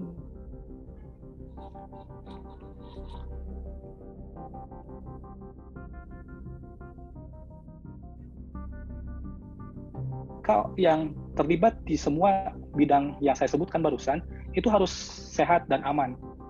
Juga penting untuk menghindari kekurangan pangan juga. Nah, buat menyeimbangkan hal ini sama kebutuhan untuk menjaga keamanan dan integritas rantai pasokan pangan yang lokal itu dan mendukung perdagangan internasional juga, pihak pemerintah itu dalam hal ketahanan pangan perlu memprioritaskan juga layanan yang sangat penting selama pandemi COVID-19 yang berlangsung. Nah, untuk memfasilitasi ini, sebenarnya pemerintah di Turki juga sama WHO dan FAO-nya sempat mengembangin panduan untuk otoritas keamanan pangan. Terus FAO juga udah sempat kasih panduan kebijakan untuk berbagai aspek keamanan pangan atau ketahanan pangan, juga langkah-langkah ketahanan pangan yang terang di dalam kondisi pandemi seperti ini. Nah, terus buat memfasilitasi dan memastikan kalau akses pangan itu aman, juga penting buat memperkuat penerapan standar internasional yang ada, yang dikembangkan oleh salah satunya itu apa sih namanya saya namanya pakai bahasa Inggris. Codex Alimentarius Commission namanya. Khususnya mengenai keberhasilan makanan dan ekspor impor dan inspeksi juga sertifikasinya ada di sana. Kemudian buat mencegah potensi masalah di sektor pertanian dan pangan di masa-masa sulit kayak sekarang ini ya pemerintah juga ada wacana buat kasih dukungan finansial kepada petani, peternak, kemudian ke perusahaan yang beroperasi di sektor pangan. Juga tanah-tanah yang dinilai subur tapi belum dimanfaatkan buat lahan pertanian yang dibawa ke pemilikan negara tentunya itu akan dibuka buat kegiatan pertanian kalau diperlukan. Nah, melihat rencana jangka menengah sama jangka panjang itu, pemerintahnya juga berencana untuk mempercepat dan mendukung upaya pengembangan perangkat medis domestik, obat-obatan sama vaksin buat produktivitas yang lebih tinggi juga. Langkah-langkah yang diperlukan juga akan diambil di industri pertanian dan pangan. Di bidang cyber security misal, kemudian infrastruktur komunikasinya bisa diperkuat sejalan dengan teknologi baru. Itu hal-hal yang bersifat idealita. Apa yang direncanakan, target-targetnya seperti apa, seperti itu. Tapi yang udah dilakuin sama pemerintah sama masyarakatnya juga mereka udah mulai aware sama produksi-produksi lokal di sana karena emang itu nggak begitu terpengaruh sama pembatasan internasional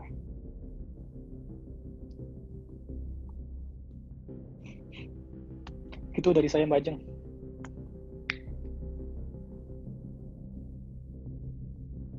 Oke, terima kasih Ahilmi dan Kang Cip. Gimana Ahilmi sudah cukup jelas jawabannya apa masih atau ada tanggapan?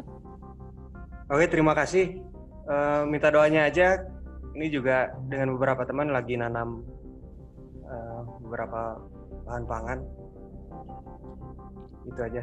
Terima kasih. Oke, siap. Mungkin kawan-kawan ada lagi yang ingin bertanya, silahkan chat di room grup chat zoom grup chatnya. Silahkan ada yang ingin bertanya lagi atau tidak?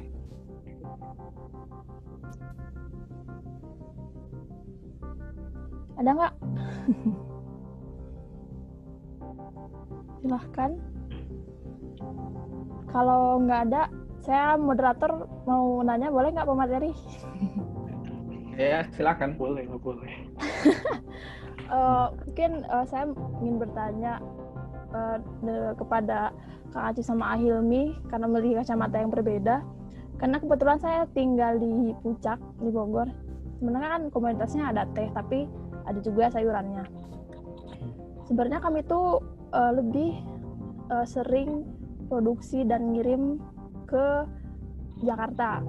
Cuman mungkin karena ada pembatasan sosial sekarang pun terbatas sih walaupun sebenarnya logistik masih bisa masuk. Hmm. Cuman kan tadi seperti Kang Cip bilang bahwasannya di Jawa Tengah itu ada beberapa daerah yang memang mulai mengolah pangan konteks lokal mereka. Hmm. Cuman masalahnya di tempat saya itu petani itu mulai sadar, cuman tidak ada yang mendukung ataupun mempelopori hal tersebut gitu loh. Jadi ya cuman kurang, kemudian juga hasilnya juga tidak cukup baik karena memang tidak ada yang mempelopori, ya udah gitu loh. Nah ini bagaimana gitu loh menghadapi kalau misalnya kita lihat Jawa Tengah kan mungkin ada kobar atau mungkin ada tadi Bang Aceh bilang ada 64 masyarakat ada masyarakat 64 masyarakat aliansi sipil seperti itu. Tapi sini tuh nggak ada gitu loh mungkin seperti itu. Ini kepada Ahilmi juga eh, apa ya kalau misalkan tadi kan jawabannya di Turki itu kan kayaknya udah sadar banget gitu loh bahwasanya mereka tuh udah kekurangan pangan dan udah mulai menghadapi krisis ini gitu loh. Tapi Indonesia ini ada yang sadar dan tidak. Terus untuk menyadarkannya bagaimana dan tidaknya seperti apa? Seperti apa? Mungkin segitu dulu Kang Cip dan hmm. Ayumi terima kasih. Siapa dulu nih? Silahkan siapa aja dulu. ya, um, saya duluan. Ya silakan. Um, konteks antara Jawa Tengah tentu saja berbeda dengan apa yang terjadi di Bogor. Tentu saja berbeda misalnya dengan apa yang terjadi di Jogja. Kalau Jawa Tengah mungkin memang uh, ini bercanda saja. Jawa Tengah itu memang sarang marhen, sarangnya para petani. Uh, sebagian besar masyarakatnya itu basisnya masih agraris dan kesadaran terhadap pertaniannya masih kuat dan uh, kesadaran sosialnya juga masih kencang. Itu yang membuat ketika situasi COVID-19 terjadi dengan sangat mudah terjadi proses saling ketemu satu sama lain. Uh, mungkin berbeda misalnya dengan di Jogja, isinya sebagian besar pendatang, uh, terlalu banyak kelompok diskusi-diskusi.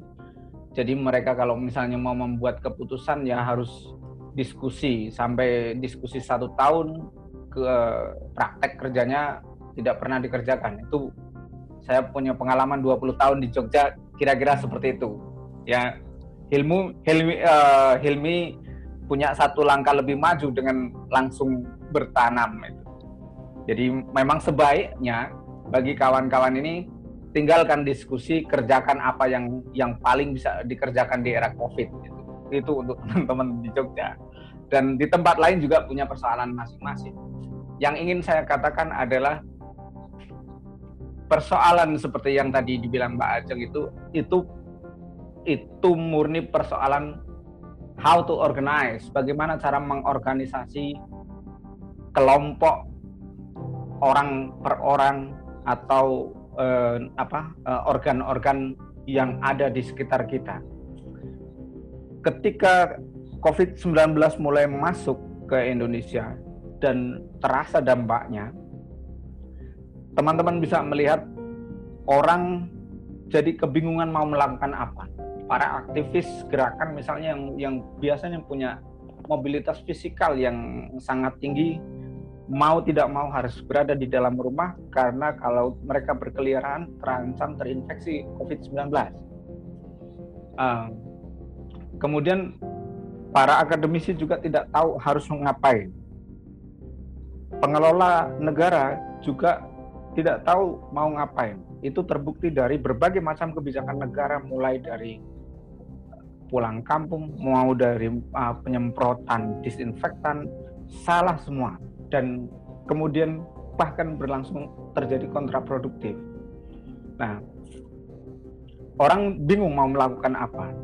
Dan ini ini justru menjadi tantangan bagi organizer sosial bagaimana cara mengorganisasikan orang per orang maupun kelompok per kelompok supaya bisa bekerja dengan perlengkapan yang ada pada diri mereka dan itu yang yang dikerjakan oleh kawan-kawan Kobar. Saya bersama Cornel Gia, bersama Bosman, bersama kira-kira dua tiga orang lain, Sukron dan yang lain-lain. Tadinya ngobrol lewat WA, sampai akhirnya kemudian kami sadar bahwa instrumen pengorganisasian pertama adalah dengan WA. Hanya dengan WA. Yang kedua, dengan model jaringan pertemanan. Dan ini yang membedakan mungkin Kobar dengan berbagai organ-organ di tempat lain. Terasa sekali kalau apa yang dikerjakan kawan-kawan Kobar ini betul-betul bekerja dengan cepat dan di tempat lain mungkin agak kerepotan. Saya uh, saya dikontak oleh teman-teman dari Jawa Timur, dari Cirebon, dari Jawa, Jawa Barat, dan mereka kebingungan bagaimana cara mengumpulkan orang, uh, bagaimana kemudian cara cara bekerjanya. Padahal yang kami lakukan itu tadi satu dengan media yang ada, platformnya grup WA, yang kedua dengan jaringan pertemanan. Dan jaringan pertemanan ini tidak tidak bisa dikerjakan hanya sekali dua kali, sehari dua hari, tapi memang bertahun-tahun. Dan panen ini yang bisa dikerjakan oleh kawan-kawan kobar, sehingga akhirnya jaringan pertemanan yang sudah dipelihara bertahun-tahun ini muncul ketika momen pandemi COVID. Yang ketiga, kita juga harus menemukan instrumen yang tepat dalam cara kerja atau mekanisme kerja yang tepat. Karena semua orang harus di rumah, ya masing-masing konsolidasinya lewat WA, tapi siapa mengerjakan apa dikerjakan. Dan itu koordinasinya terus di platform media sosial yang yang kita semua akses. Nah, saya misalnya Bosman, Cornell karena punya kemampuan untuk membuat rilis-rilis kayak gitu ya kami mengerjakannya rilis-rilis. Kadang-kadang dibantu oleh teman-teman yang berada di berbagai wilayah membuat catatan-catatan. Dan ada juga yang membuat notulensi obrolan harian dan macam-macam. Itu yang kemudian dikerjakan. Sampai kemudian muncul aksi konkret ada warung koper online. Jadi warung koper itu gunanya adalah produk-produk pertanian atau produk-produk perikanan dari dari seluruh jaringan koper ini. Bagaimana caranya supaya dipasarkan? Satu yang soal masker yang ada di di urut sewu yang tadinya dipesan dari Jakarta dan numpuk karena tidak jadi diambil bisa dipasarkan. Oyek dan jagung uh, ini sedang dalam proses dipasarkan. Tapi kita menemukan bagaimana cara memasarkannya yang lebih tepat. Dan semua media itu ada pada diri kita. Ya, ada media sosial Instagram, ada media sosial macam-macam. Itu, itu bisa dikerjakan. Bahkan sampai kemudian bagaimana akhirnya kita bisa keluar dari kamar atau dari rumah. Sampai kemudian mengerjakan pertanian. Nah, ini ini sesuatu yang hanya bisa kita lakukan kalau kita bisa melihat apa yang betul-betul kita miliki dan apa yang bisa kita maksimalkan dari apa yang kita miliki ini. Nah, saya kira ini bisa diterapkan di Bandung, ini bisa diterapkan di Bogor, ini bisa diterapkan di Cirebon, ini di, bisa diterapkan di Jakarta. Uh, delapan rilis kobar itu kemudian bisa menjadi bahan obrolan dari kawan-kawan dan kemudian mereka juga mengerjakannya dengan pola yang kira-kira sama dengan kobar. Dan ya, ya dan it, seperti itu caranya. Saya kira uh, ini soal pengorganis uh, pengorganisasian sosial pengorganisasian kerja di era COVID-19 kalau kita bisa menemukan cara yang yang lebih pas di masa seperti COVID ini, kita akan bisa memimpin isu. Saya kira itu. Terima kasih.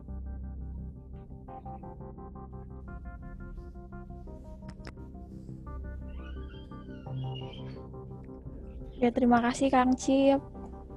Sangat jelas sekali ya terkait pengorganisiran orang ini emang susah. Oke, langsung aja ke Ahilmi. Oke, saya nyambung dari Kang Cip ya. Jadi ada dua poin yang mau saya bicarakan. Pertama tentang pengorganisasian produsen dalam artian pengorganisasian petani itu supaya mereka lebih mau buat turun ke lahan mereka dan mulai berbudidaya lagi. Karena kalau udah susah, nggak mau, meskipun udah ada yang ditanam, kemudian udah masuk waktu panen misalkan, mereka pertama masalahnya itu memiliki keraguan buat turun ke lahan. Kedua, mereka itu mau jual ke mana?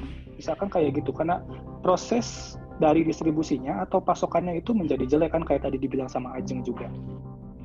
Pertama kalau di tingkat kecamatan itu ada BP3K dan setiap satu orang penyuluh pertanian itu biasanya mereka memegang satu desa dan di dalamnya itu ada kelompok tani.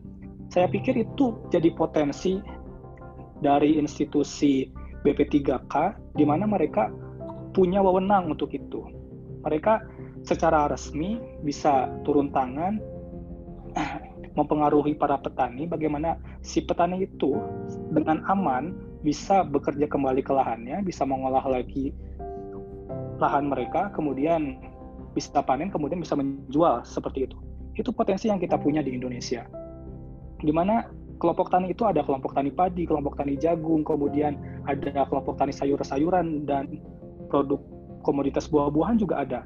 Itu bisa dimanfaatkan sebenarnya dari penyuluh pertanian, bisa diberdayakan kembali di sana itu dalam hal pengorganisasian. Kemudian dalam hal pasokan, karena tadi juga Ajeng bilang kalau pasokannya itu susah.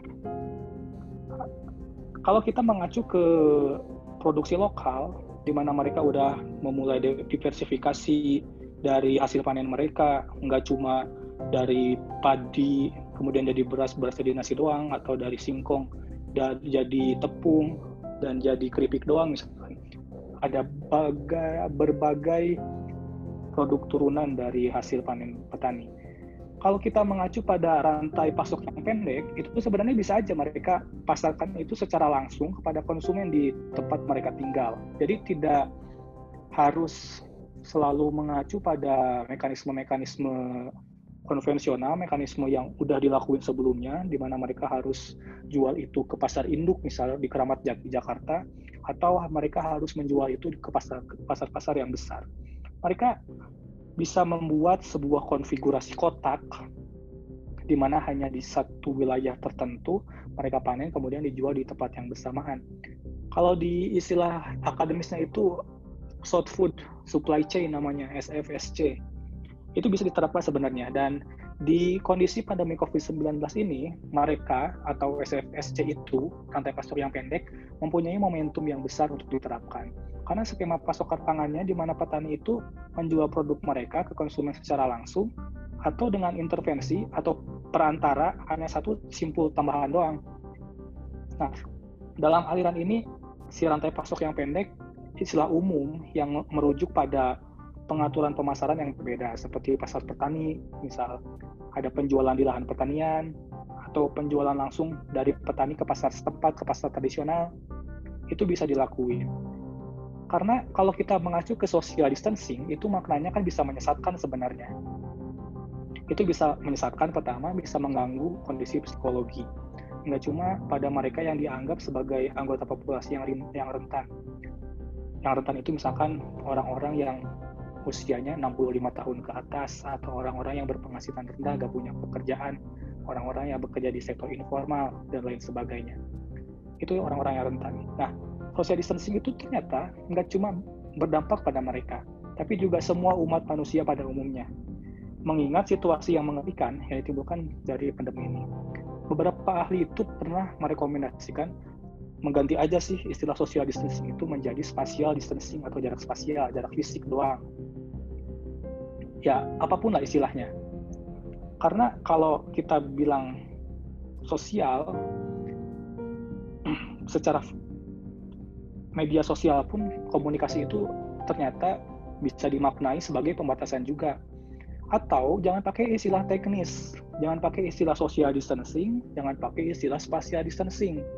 Langsung aja ke himbauan ke masyarakat bilang kalau mau ke pasar cukup seminggu sekali dan di pasar jangan terlalu dekat sama orang lain. Di sana cuma belanja udah selesai pergi pulang. Itu bisa dipahami dengan mudah oleh orang-orang yang saya yang bisa dibilang tingkat pendidikannya nggak begitu tinggi misal kayak gitu orang-orang yang pekerjaannya pekerjaan yang bersifat informal itu lebih mudah dipahami sama mereka daripada pakai istilah PSBB social distancing atau spatial distancing itu kurang membumi istilahnya. Jadi lebih baik dikurangi pakai istilah-istilah teknis. Dan saya balik lagi ke tadi, kalau di pengorganisasian bisa lewat BP3K itu harus dimaksimalkan lagi bisa. Kemudian di pasokan pakai rantai pasok yang pendek, lebih pendek lebih baik di kondisi kayak gini. Karena saya bilang sekali lagi, rantai pasok yang pendek sama produksi yang lokal sifatnya itu nggak begitu terpengaruh sama pembatasan internasional karena keberadaan mereka itu berakar di wilayah yang bersangkutan. Begitu Mbak Ajeng.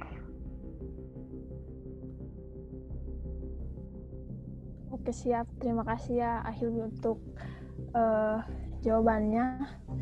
Uh, saya pikir itu cukup sekali dan mungkin akan apa saya jadikan sebuah landasan untuk membangkitkan semangat petani di sini. Langsung saja ini adalah pertanyaan dari Muhammad Farid. Saya persilahkan kepada Muhammad Farid, silahkan untuk menyalakan mikrofonnya. Oke. Sudah jelas moderator ya? Ya, jelas Mas. Oh iya. Bismillahirrahmanirrahim. Perkenalkan nama saya Muhammad Farid, mahasiswa pertanian yang sekarang konsen di uh, bidang proteksi tanaman. Oke. Uh, saya mau tanya ke Mas siapa tadi? Mas Cip ya? Moderator. Iya, Mas. Kang Cip yang tadi? Uh, Kang Dwi Cipta.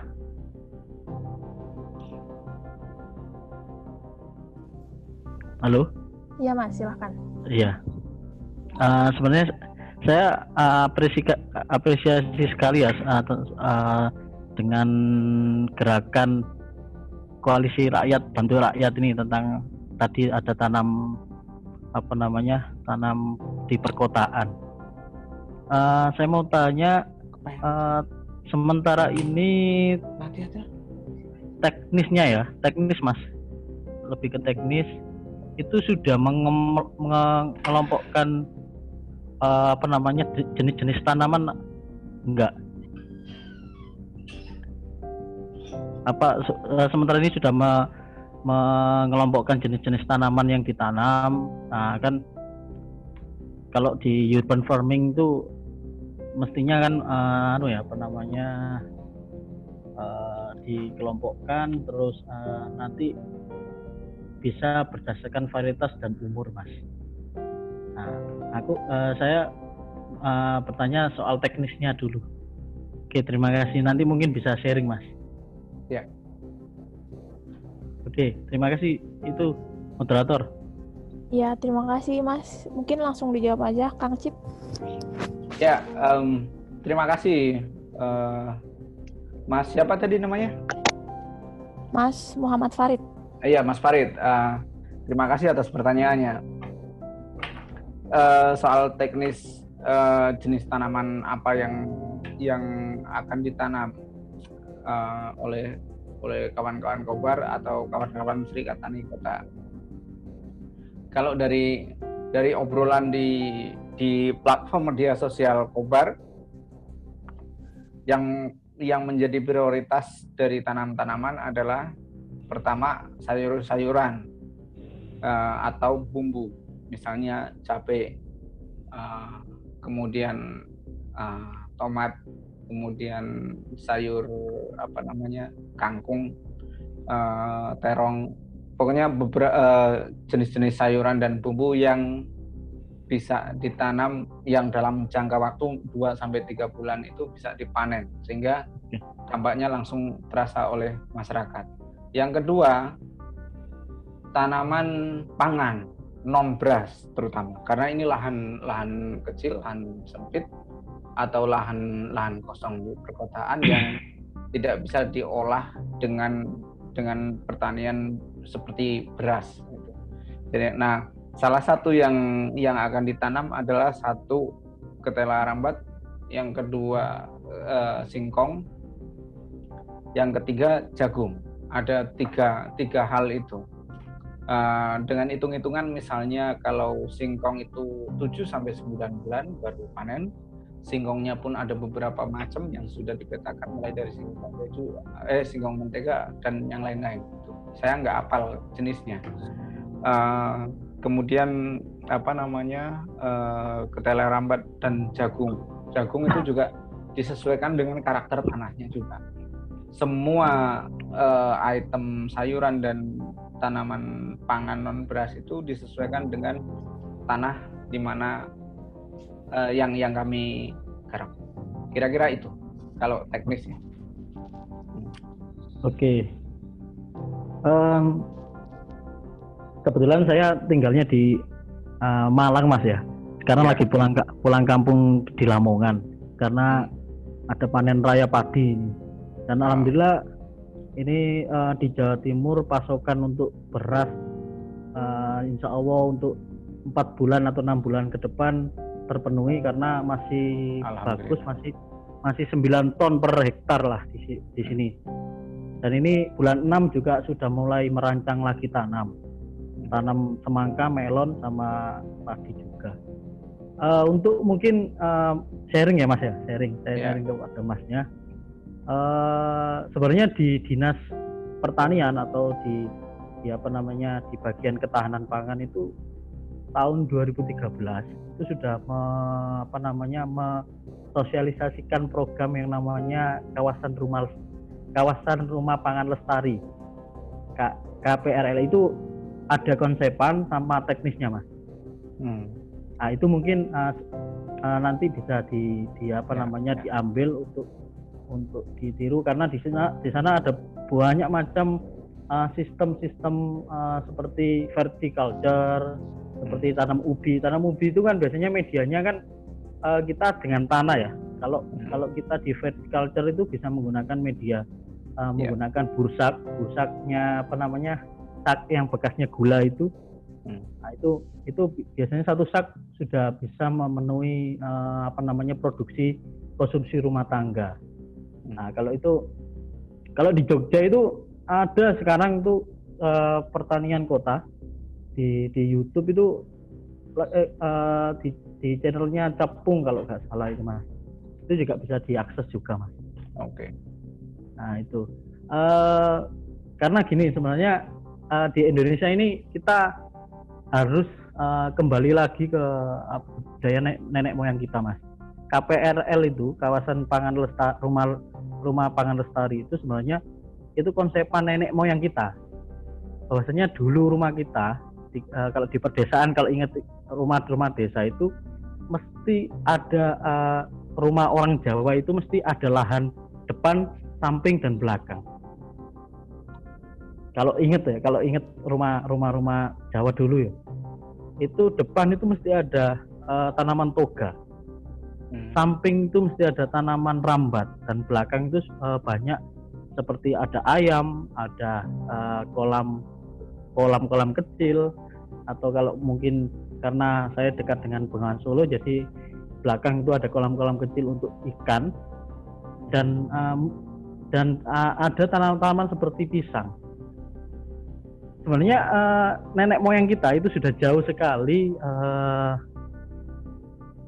ketahanan pangan rumah tangganya itu jauh lebih aman konsepan dulu itu.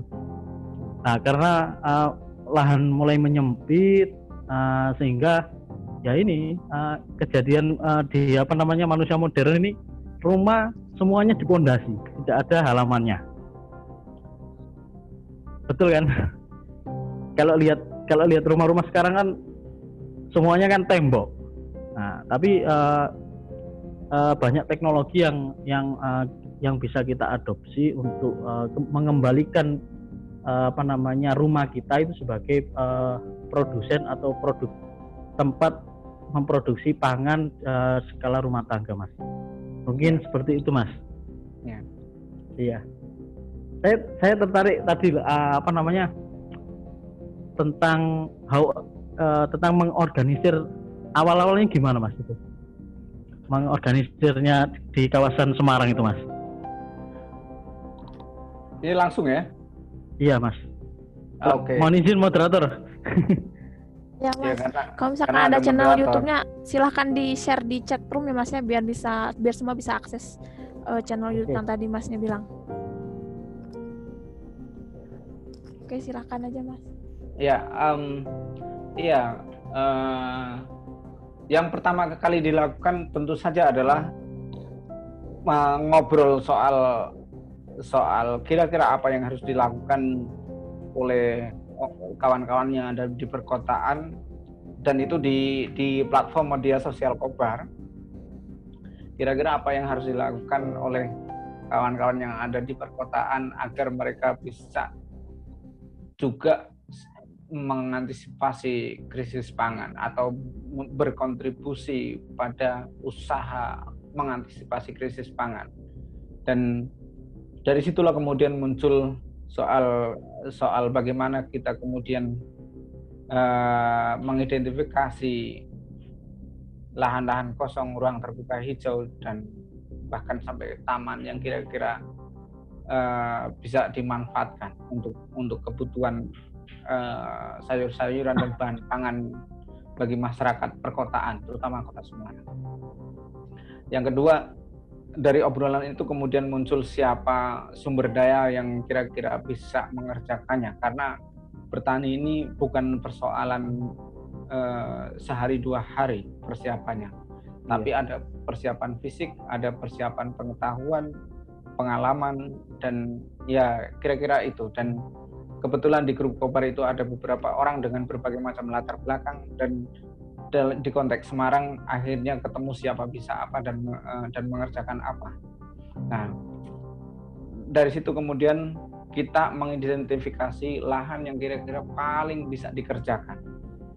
Nah, kebetulan saya saya tinggal di sebuah perumahan, ada satu ruang yang bisa dimanfaatkan.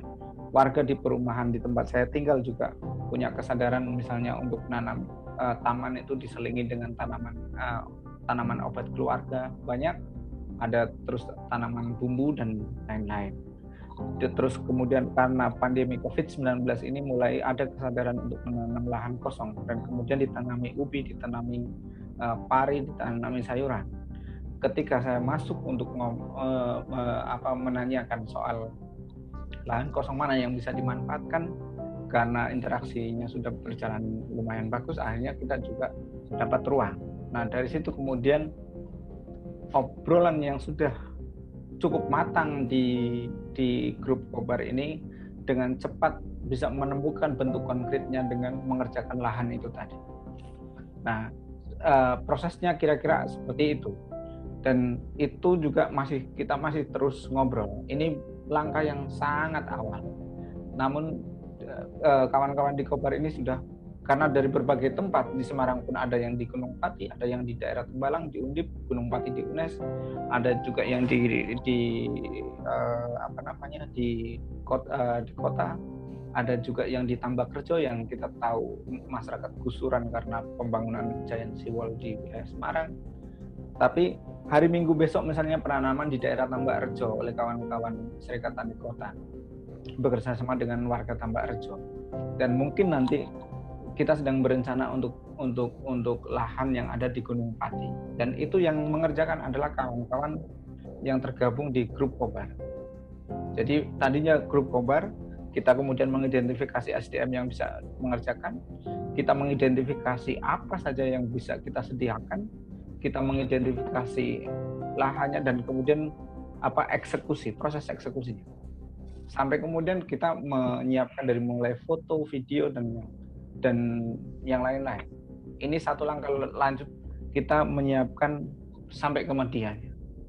Dan ini hanya bisa dikerjakan karena banyak orang yang terkoordinasi, yang terus membicarakan bagaimana mekanisme yang paling bisa dikerjakan oleh kita semua dengan komitmen mengantisipasi krisis pangan yang ada di depan mata kita. Saya kira itu aja.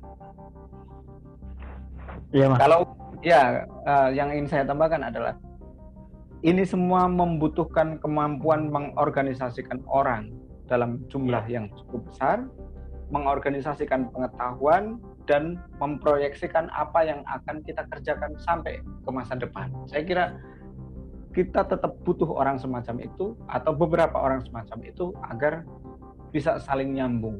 Saya kira itu. Terima kasih Mas Ridwan. Iya. Oke, gimana Mas? Sudah cukup jelas ya? Oke. Oh, jelas sekali. Memang uh, untuk urusan pangan ini harus segera diamankan ya, Mas. Uh, Karena kalau di Jawa Timur sendiri nih uh, kemarin di pelabuhan pelelangan ikan yang sudah bertaraf internasional di, di Lamongan ya, itu sampai tidak bisa didistribusikan. Kalau masalah produksi secara massal ini aman, Mas. Tapi untuk masalah supply ini, karena apa? Uh, biasanya kita mengekspor ikan uh, juga uh, itu terhambat juga. Dan juga untuk urusan peternakan mas. Kalau uh, kemarin kan sempat ramai juga itu di Yogyakarta itu. Uh, apa namanya bibit ayam di di apa dilepas secara massal itu. Kalau kemarin di Lamongan itu juga bibit bibit ayam uh, bakal ayam pedaging itu hancur. Harganya itu hancur. Sampai satu kerdus yang biasanya 500 ribu itu jual 30 ribu ya uh, kebetulan saya kemarin pas pulang saya uh, saya beli terus saya bagi-bagikan kepada tetangga-tetangga. Uh, karena apa? Uh, saya pikir uh, ini bisa dimanfaatkan uh, momen saya. Karena saya juga sebenarnya nurani saya itu uh, punya pengen pengen uh, mengembalikan apa namanya budaya ini loh, rumah pangan lestari ini loh. Ya uh, rumah pangan lestari di, di, di masyarakat pedesaan. Karena masyarakat pedesaan sekarang itu itu sangat tergantung sekali pada uh, konsumsi pasar. Tidak memproduksi pangannya sendiri. Kalau dulu itu kita punya lumbung sendiri. Jadi pasar mungkin kita hanya uh, mencari pelengkap saja ya mas ya. Nah, itu. Uh, mungkin nanti uh, kita juga saya butuh sharing-sharing juga untuk terkait okay. uh, uh, apa namanya tindakan preventif untuk untuk apa untuk mengantisipasi krisis pangan ini mas. Oke terima kasih mas Cip. Ya sama-sama. Kenal. Ya, ya salam kenal. Ya. Oke, terima kasih ya Mas Muhammad Farid. Mungkin karena mengingat waktu, ini ada satu lagi penanya, tapi mungkin uh, singkat aja ya, baik yang bertanya maupun uh, pemateri. Dari Mas Rahmat, Mas Rahmat, silahkan diaktifkan mikrofonnya. Singkat ya, Mas. Ya. Cek, cek. Ya, ada Mas. Assalamualaikum warahmatullahi wabarakatuh. Waalaikumsalam. Saya Rahmat Dayat dari Sulawesi Selatan, Sinjai. Mahasiswa peternakan. Hmm. Ini Mas, tentang temanya tadi tentang ketahanan pangan lo, pangan global dan lokal di tengah COVID-19. Kan Indonesia memiliki banyak sumber daya ini kan Mas? Saya hmm. saya mau mengambil sumber daya genetik. Genetik ternak. Berdasarkan pengembangan asli ternak di Indonesia merupakan peranan penting dalam pembangunan peternakan sebagai upaya pemenuhan kebutuhan pangan hewan. Harapan di masa depan produk ternak lokal mampu memenuhi kebutuhan protein hewani masyarakat Indonesia. Lalu pertanyaan saya ini Mas, di tengah COVID pandemi ini, bagaimanakah performa ternak lokal Indonesia saat ini? Mampukah mampukah na nanti usai pandemi ini memenuhi kebutuhan protein hewani bagi masyarakat Indonesia? Mohon maaf Mas kalau melenceng dari materinya karena saya mahasiswa peternak peternakan jadi saya mau mengambil pangan tentang sumber daya genetik. Sekian. Oke, terima kasih Mas, Rah Mas Rahmat. Mungkin bisa langsung dijawab saja. Mas Hilmi mungkin lebih dulu. Oke, oke, Kang Cip. Ya. Jadi ya gak apa-apa sih Mas Rahmat tanya soal peternakan karena kita ngomong pangan nggak cuma beras doang. Nggak cuma beras, telur, gula, dan lain sebagainya. Kita bicara pangan juga nanti di peternakan, di bidang sub, sub sektor pertanian juga di dalamnya ada peternakan juga. Jadi kalau kita bicara soal sumber daya genetik di tengah kondisi pandemi ini, secara realistis dan dalam skema yang optimis juga, karena mengingatkan kalau kita lihat di kondisi sekarang vaksin pun dalam waktu satu tahun ke depan juga saya pesimis karena pengembangannya juga ya. harus lama. sehingga aman dipakai sama manusia. Kemudian di bidang peternakan kesulitannya itu ada beberapa hal, Mas Rahmat. Pertama, kesulitan sama mengakses pakan ternak di kondisi seperti ini. Dari sisi lain juga kekurangan tenaga kerja. Kalau kita udah melewati masa pandemi ini, nanti ketika udah selesai dan masa transisi juga masa pemulihan dari pandemi, optimisme itu bisa dibangun dengan semua sumber daya yang kita punya, baik secara lokal untuk input yang ada, kemudian dari pihak institusi pemerintah juga nanti dari sumber daya yang mereka punya, entah itu dari tenaga yang bisa melakukan inseminasi buatan misalkan, itu bisa kembali dimaksimalkan. Dalam artian setelah masa-masa pandemi ini lewat, harapan-harapan besar itu bisa terwujud. Ada optimisme besar itu bisa terwujud. Pandangan saya di sana karena kalau kita ambil pelajaran juga di Cina misal, ketika terjadi pandemi ini di awal-awal dulu di bulan Januari sama Februari, di bidang peternakan juga, mereka kesulitan mengakses pakan ternak itu. Juga kekurangan tenaga kerja karena berbagai batasan mobilitas yang diterapin oleh pemerintah lewat peraturan-peraturannya. Ya. Kemudian gimana sih bisa memenuhi kebutuhan misal nanti karena kita bicara kebutuhan, nanti dilihat dari komoditasnya apa dulu. Apakah ayam berupa karkas atau komoditas-komoditas lain? Apakah dari sapi dan lain sebagainya itu kita bisa maksimalkan sesuai dengan potensi yang ada nanti. Begitu Mas Rahmat. Dalam kondisi sekarang saya pikir banyak tantangannya, kalau saya nggak mau bilang itu masalah itu banyak sekali tantangannya dan balik lagi yang paling realistis ya rakyat harus bisa mandiri rakyat. tanpa banyak bergantung kepada pemerintah baik hmm. itu pun termasuk di dalam bidang peternakannya juga kalau hmm. mas punya peternakan bisa disiasati juga nanti bagaimana cara memasarkannya mas kayak gitu hmm. bagaimana memaksimalkan hasil produksinya juga di kondisi seperti ini. Ini itu dari saya dan saya punya optimisme nanti ketika pandemi ini udah lewat, bidang peternakan juga bisa kembali pulih karena nggak cuma peternakan ternyata taman tanaman pangan kemudian uh, sektor perikanan juga hmm. sama ya. itu dari saya Terima kasih Ayumi, silakan Kang Cip ya. mungkin. Ya, um, soal peternakan uh, selama pandemi COVID-19 ini yang paling terasa adalah uh, peternakan ayam karena saya juga tukang masak, saya konsumen walaupun saya nggak makan tapi uh, saya masak beberapa hari ini untuk banyak orang. Jadi terasa sekali misalnya harga ayam pedaging itu turun dari sekitar uh, satu kilo sekitar 30-an 35 ribu menjadi hanya 25 ribu per kilo. Dan dan itu pun mengalami ancaman pembusukan ke, karena tidak laku. Uh, yang apa namanya yang tadinya meng, meng mengirim pasokan sekarang eh, sektor informal misalnya warung-warung itu tidak jalan sehingga hancur.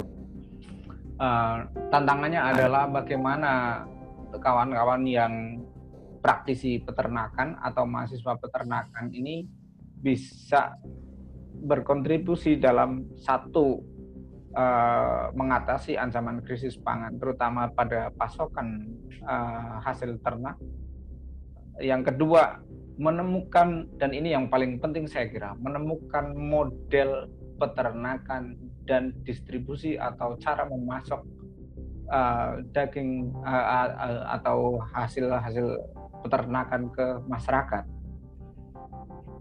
Uh, yang pertama misalnya pada pada apa namanya pada bagaimana kawan-kawan uh, praktisi atau mahasiswa peternakan uh, bisa bisa bertahan di era pandemi COVID-19 ini. Kalau kita melihat pada kehancuran industri peternakan atau usaha peternakan masyarakat eh, para peternak kecil di era COVID-19 ini terasa sekali kalau kalau eh, eh, bidang peternakan sa sampai hari ini satu sangat didominasi oleh distribusi yang sangat kapitalistik uh, para peternak ini menyerahkan hasilnya pada para tengkulak dan para tengkulak kemudian mendistribusikannya pada warung-warung dan lain-lain.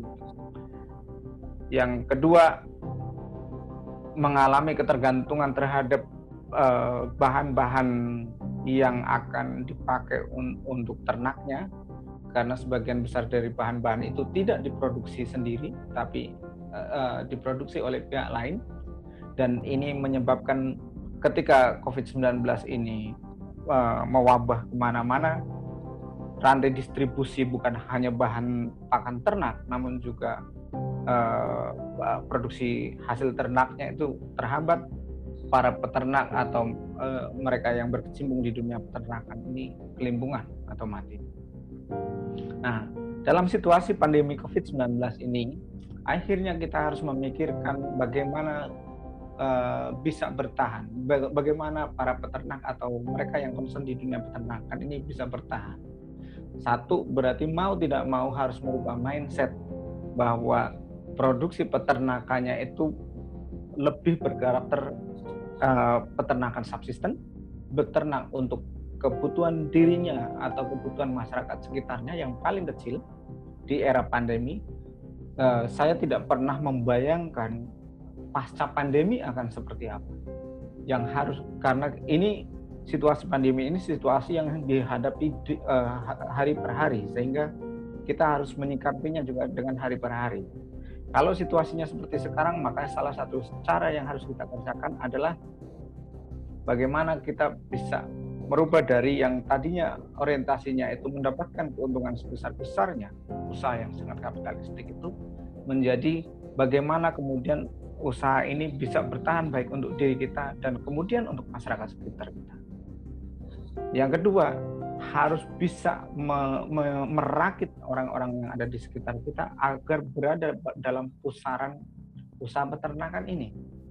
Artinya apa? Kita harus terbuka untuk membuat atau harus membuka diri berpikir melakukan usaha peternakan bukan dalam kerangka usaha pribadi namun usaha bersama entah dalam bentuk komune, entah dalam bentuk kooperasi atau dalam bentuk usaha bersama yang lain. Yang jelas itu. Yang ketiga, para peternak ini juga harus punya kemampuan atau uh, mencoba membangun komunikasi dengan hasil-hasil pertanian atau hasil-hasil pangan yang lain atau kebutuhan yang lain. COVID-19 ini tidak menutup kemungkinan terjadinya proses barter dan kita harus siap dengan risiko paling buruk itu agar kita juga bisa bisa bertahan. Ini situasi di mana siapa yang paling bisa bertahan dalam situasi yang paling buruk yang bisa menang dalam pertarungan jangka panjang karena kita tidak pernah tahu as, uh, akhir dari COVID-19 ini seperti apa. Nah, jadi itu yang harus dikerjakan saya kira sekarang bagaimana para peternak ini merubah mindset bukan hanya usaha pribadi, namun usaha komunal, usaha kooperasi. Yang kedua, pemenuhan bahan pangan, eh, bahan apa namanya pakan ternak ini juga harus didapatkan dari yang ada di sekitar atau yang berada dalam jaringan. Dan kalau bisa dalam prosesnya adalah barter, karena mau nggak mau kita hidup dalam situasi yang serba susah maka harus menemukan cara yang paling mudah yang paling bisa dikerjakan. Itu nah baru setelah setelah setelah apa namanya setelah kita melewati itu kita bisa memikirkan misalnya rantai distribusi yang bisa keluar dari jebakan rantai distribusi yang sifatnya kapitalistik. Dan karena kita sampai sampai sebelum COVID-19 sudah sangat terbiasa dengan mekanisme itu COVID-19 menjadi bukaan bagi kita agar memikirkan bukan hanya sistem ekonomi, tapi juga sistem distribusi, sistem produksi, sistem konsumsi yang keluar dari sistem yang sangat kapitalistik yang dalam situasi pandemi membuat sebagian besar di antara kita mati. Nah, ini gambaran besarnya.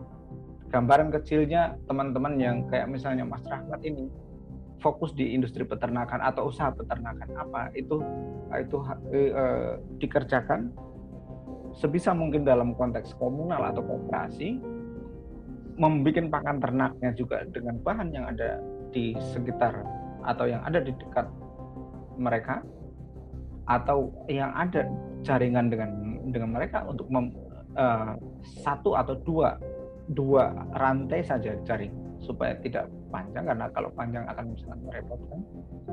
Dan yang ketiga menemukan konsumen yang paling pas dari dari usaha itu.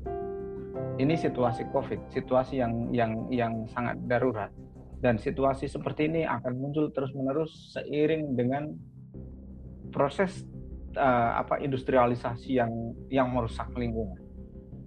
Saya kira itu saja dari saya. Terima kasih dan mohon maaf kalau ada kesalahan-kesalahan selama saya bicara. Terima kasih. Oke, terima kasih Kang Cip.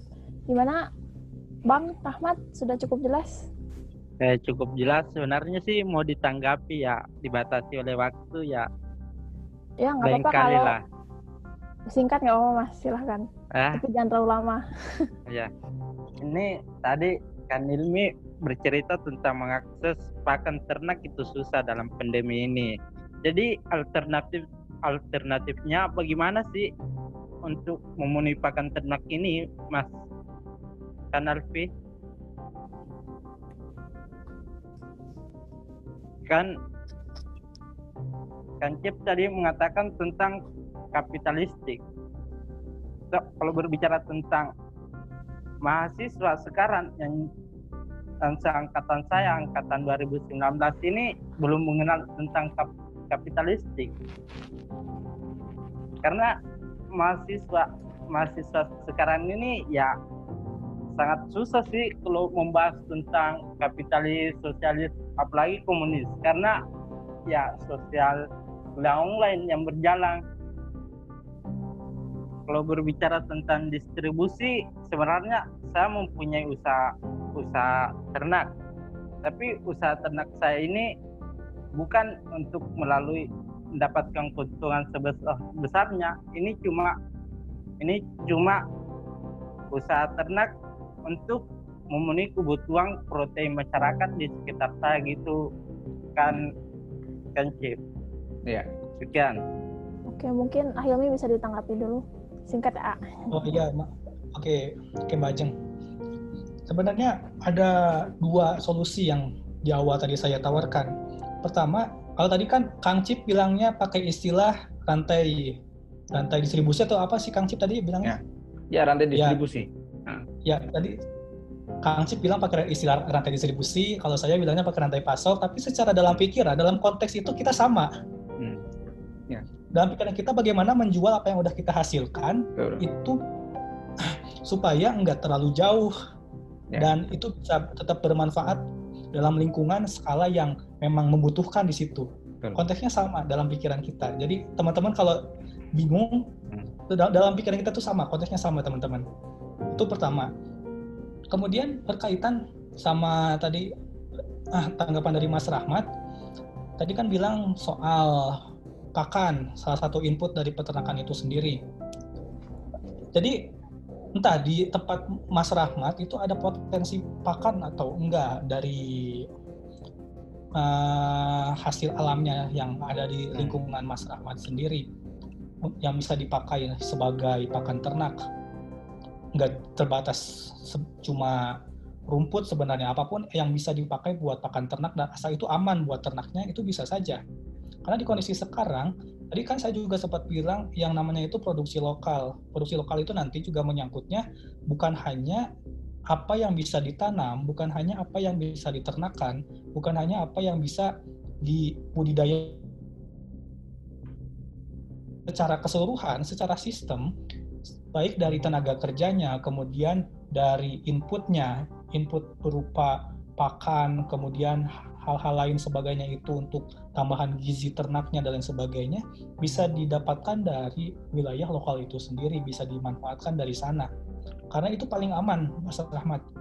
Saya nggak bisa langsung bilang, Mas Rahmat bisa pakai pakan A, B, C, atau D, karena saya nggak tahu gimana kondisi di sekitar Mas Rahmat itu seperti apa. Tapi ada acuan berpikir yang bisa diterapkan sama Mas Rahmat itu di tempat Mas Rahmat apa sih yang potensial bisa dipakai untuk pakan ternaknya itu? Atau mungkin yang sebelumnya nggak pernah dipakai kemudian bisa diberdayakan sehingga yang awalnya itu nggak punya nilai ekonomi bisa Mas Rahmat beli misalnya ada orang yang sekitar Mas Rahmat tetangga mungkin yang menghasilkan sesuatu bisa dipakai sebagai pakan ternak itu kan bisa terjadi pertukaran transaksi juga di sana ada potensi seperti itu di hal yang sifatnya cakupannya lokal. Itu Mas Rahmat dari saya. Monggo Kang Cip. Iya, iya uh, sebagai penutup, um, apa yang sudah dikerjakan oleh Mas Rahmat tadi menurut saya sudah sangat pas. Jadi punya usaha peternakan dan uh, apa di, uh, itu dipakai untuk memenuhi kebutuhan masyarakat sekitar dan saya kira itu sudah sangat cukup itu sudah sudah apa namanya sudah berkontribusi dalam era seperti pandemi Covid-19 sekarang. Yang kedua, benar seperti yang tadi dikatakan oleh Mas Ilmi, uh, apa namanya, dalam hal pakan ternak, ya Mas Rahmat harus menemukan Eh, sumber-sumber pakan ternak potensial yang ada di sekitar rumah atau di sekitar tempat Mas Rahmat tinggal. Saya mengambil contoh misalnya uh, usaha usaha atau dulu inisiasi usaha apa peternakan burung puyuh yang ada di Urut Sewu yang dikerjakan oleh Mas Hamid Rahmat dan kawan-kawan. Uh, tadinya mereka membeli pakan ternak uh, yang sudah dari pabrik tapi kemudian mereka mereka bisa mengidentifikasi bahan-bahan potensial pakan ternak yang ada di sekitar tempat mereka dan memproduksinya. Sampai ke titik kualitas uh, apa namanya kandungan kandungan gizi dari pakan ternak dari bahan-bahan lokal itu sama dengan bahan pabrik. Dan itu bisa terjadi saya kira kondisi ini tidak hanya terjadi di Urut Sewu atau Kebumen, tapi juga bisa terjadi di mana pun, termasuk di tempat Mas Rahmat. Saya kira dua poin itu saja. Terima kasih. Oke, terima kasih ya uh, Ahilmi sama Kang Cip. Saya pikir ya. sudah cukup jelas ya, Bang Rahmat. Ya, jelas. Terima kasih. Iya, ya, mungkin bisa dilanjut di sesi diskusi berikutnya.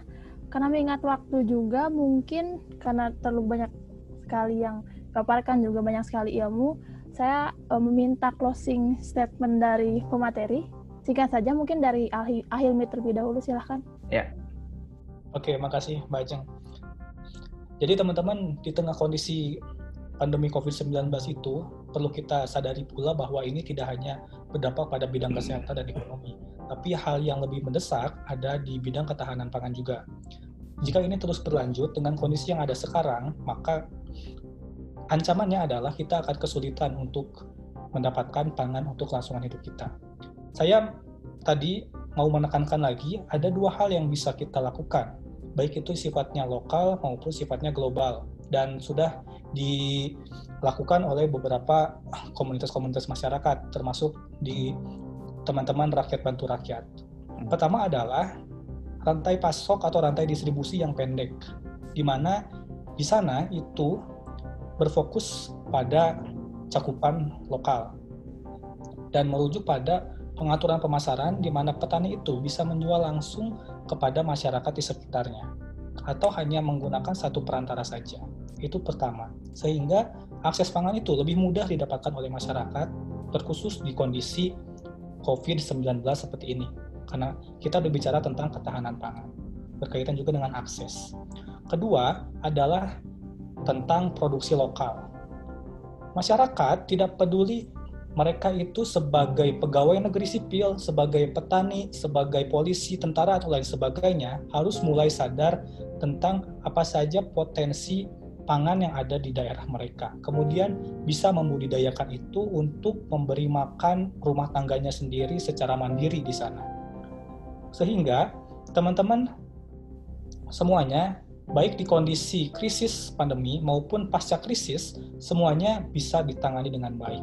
Karena setelah kondisi krisis pun ketika kita sudah mandiri secara rantai pasok yang pendek dan produksi lokal itu bisa memperbaiki taraf hidup masyarakat, bisa memberikan lapangan pekerjaan kepada masyarakat, sekaligus menyediakan potensi pangan baru di sana. Ada potensi diversi, diversifikasi atau penganekaragaman pangan di masyarakat. Itu dari saya Mbak Ajeng, terima kasih. Oke, terima kasih ya. Ini sangat jelas sekali. Mungkin langsung uh, closing statement dari Kang Cip. Silahkan Kang. Ya, terima kasih uh, pada kawan-kawan peserta diskusi malam ini. Saya ingin menekankan pertama,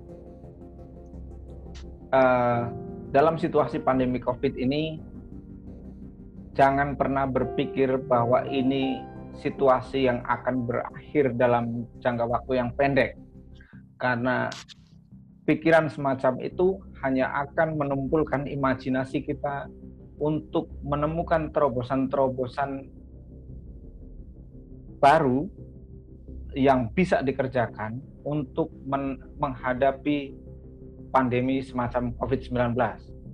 Itu satu. Yang kedua, berkenaan dengan ancaman krisis pangan, teman-teman yang di pedesaan yang masih punya lahan kosong seperti yang tadi diceritakan oleh Mas Hamid, uh, lahan-lahan yang ada di desa yang masih luas atau masih tidak tergarap, mulai pikirkan bagaimana cara menggarapnya, mulai pikirkan bagaimana model tanaman atau jenis tanamannya yang kira-kira pas untuk masyarakat. Teman-teman yang di perkotaan bisa bekerja sama dengan masyarakat perkotaan baik yang ada di perumahan maupun di kampung-kampung kota mengidentifikasi lahan-lahan kosong ruang-ruang yang potensial yang masih bisa dikerjakan untuk menanam. Yang kedua, menemukan sumber daya manusia yang pas, yang kira-kira bisa bekerja sama untuk menggalakkan pertanian perkotaan dengan satu tujuan untuk memenuhi kebutuhan pangan masyarakat perkotaan itu sendiri. Jangan pernah berpikir untuk lebih dari itu. Itu.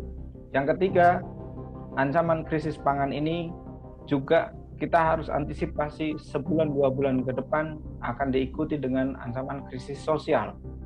Bagaimana kemudian teman-teman mulai memikirkan, menemukan pola bagaimana caranya mengantisipasi krisis pangan secara bersamaan dengan mengantisipasi krisis sosial. Ini pertanyaan yang sangat menantang di masa masa yang akan datang dan kemampuan kita untuk mencoba menghadapi situasi ketidakmenentuan sejak era COVID sampai nanti dengan cermat menemukan cara kerja yang pas akan membuat mungkin kita selamat dari situasi pandemi COVID-19 dan berbagai dampak yang muncul. Saya kira itu. Terima kasih. Oke, terima kasih Kang Cip. Uh, jelas sekali ya closing statement dari dua pemateri malam kita dua pemateri ma beberapa materi malam hari kita ini. Uh, Alhamdulillah alamin uh, sudah selesai juga diskusi malam ini terkait ketahanan pangan global dan lokal di tengah pandemi COVID-19. Semoga apa yang telah kita diskusikan tidak hanya menguap tapi menjadi acuan menjadi wawasan kita juga karena memang ketahanan pangan ini bukan hanya tugas petani, klaster menengah, klaster menengah ke bawah, tapi juga klaster, tapi juga tugas kita semua. Saya ucapkan terima kasih sekali lagi kepada uh, Ahilmi ya, yang bentar lagi mau buka puasa mungkin di Turki yang katanya puasa 17 jam. Kemudian juga saya ucapkan uh, selamat istirahat juga kepada Kang Cip mungkin beserta keluarga karena udah menunjukkan hampir tengah malam ya. Pokoknya terima kasih, terima kasih. Mungkin ya. sekian dari saya, uh, kurang lebihnya mohon maaf. Nun wa kalami wa masturun bilahifi sabil haq Wassalamualaikum warahmatullahi wabarakatuh. Waalaikumsalam warahmatullahi wabarakatuh.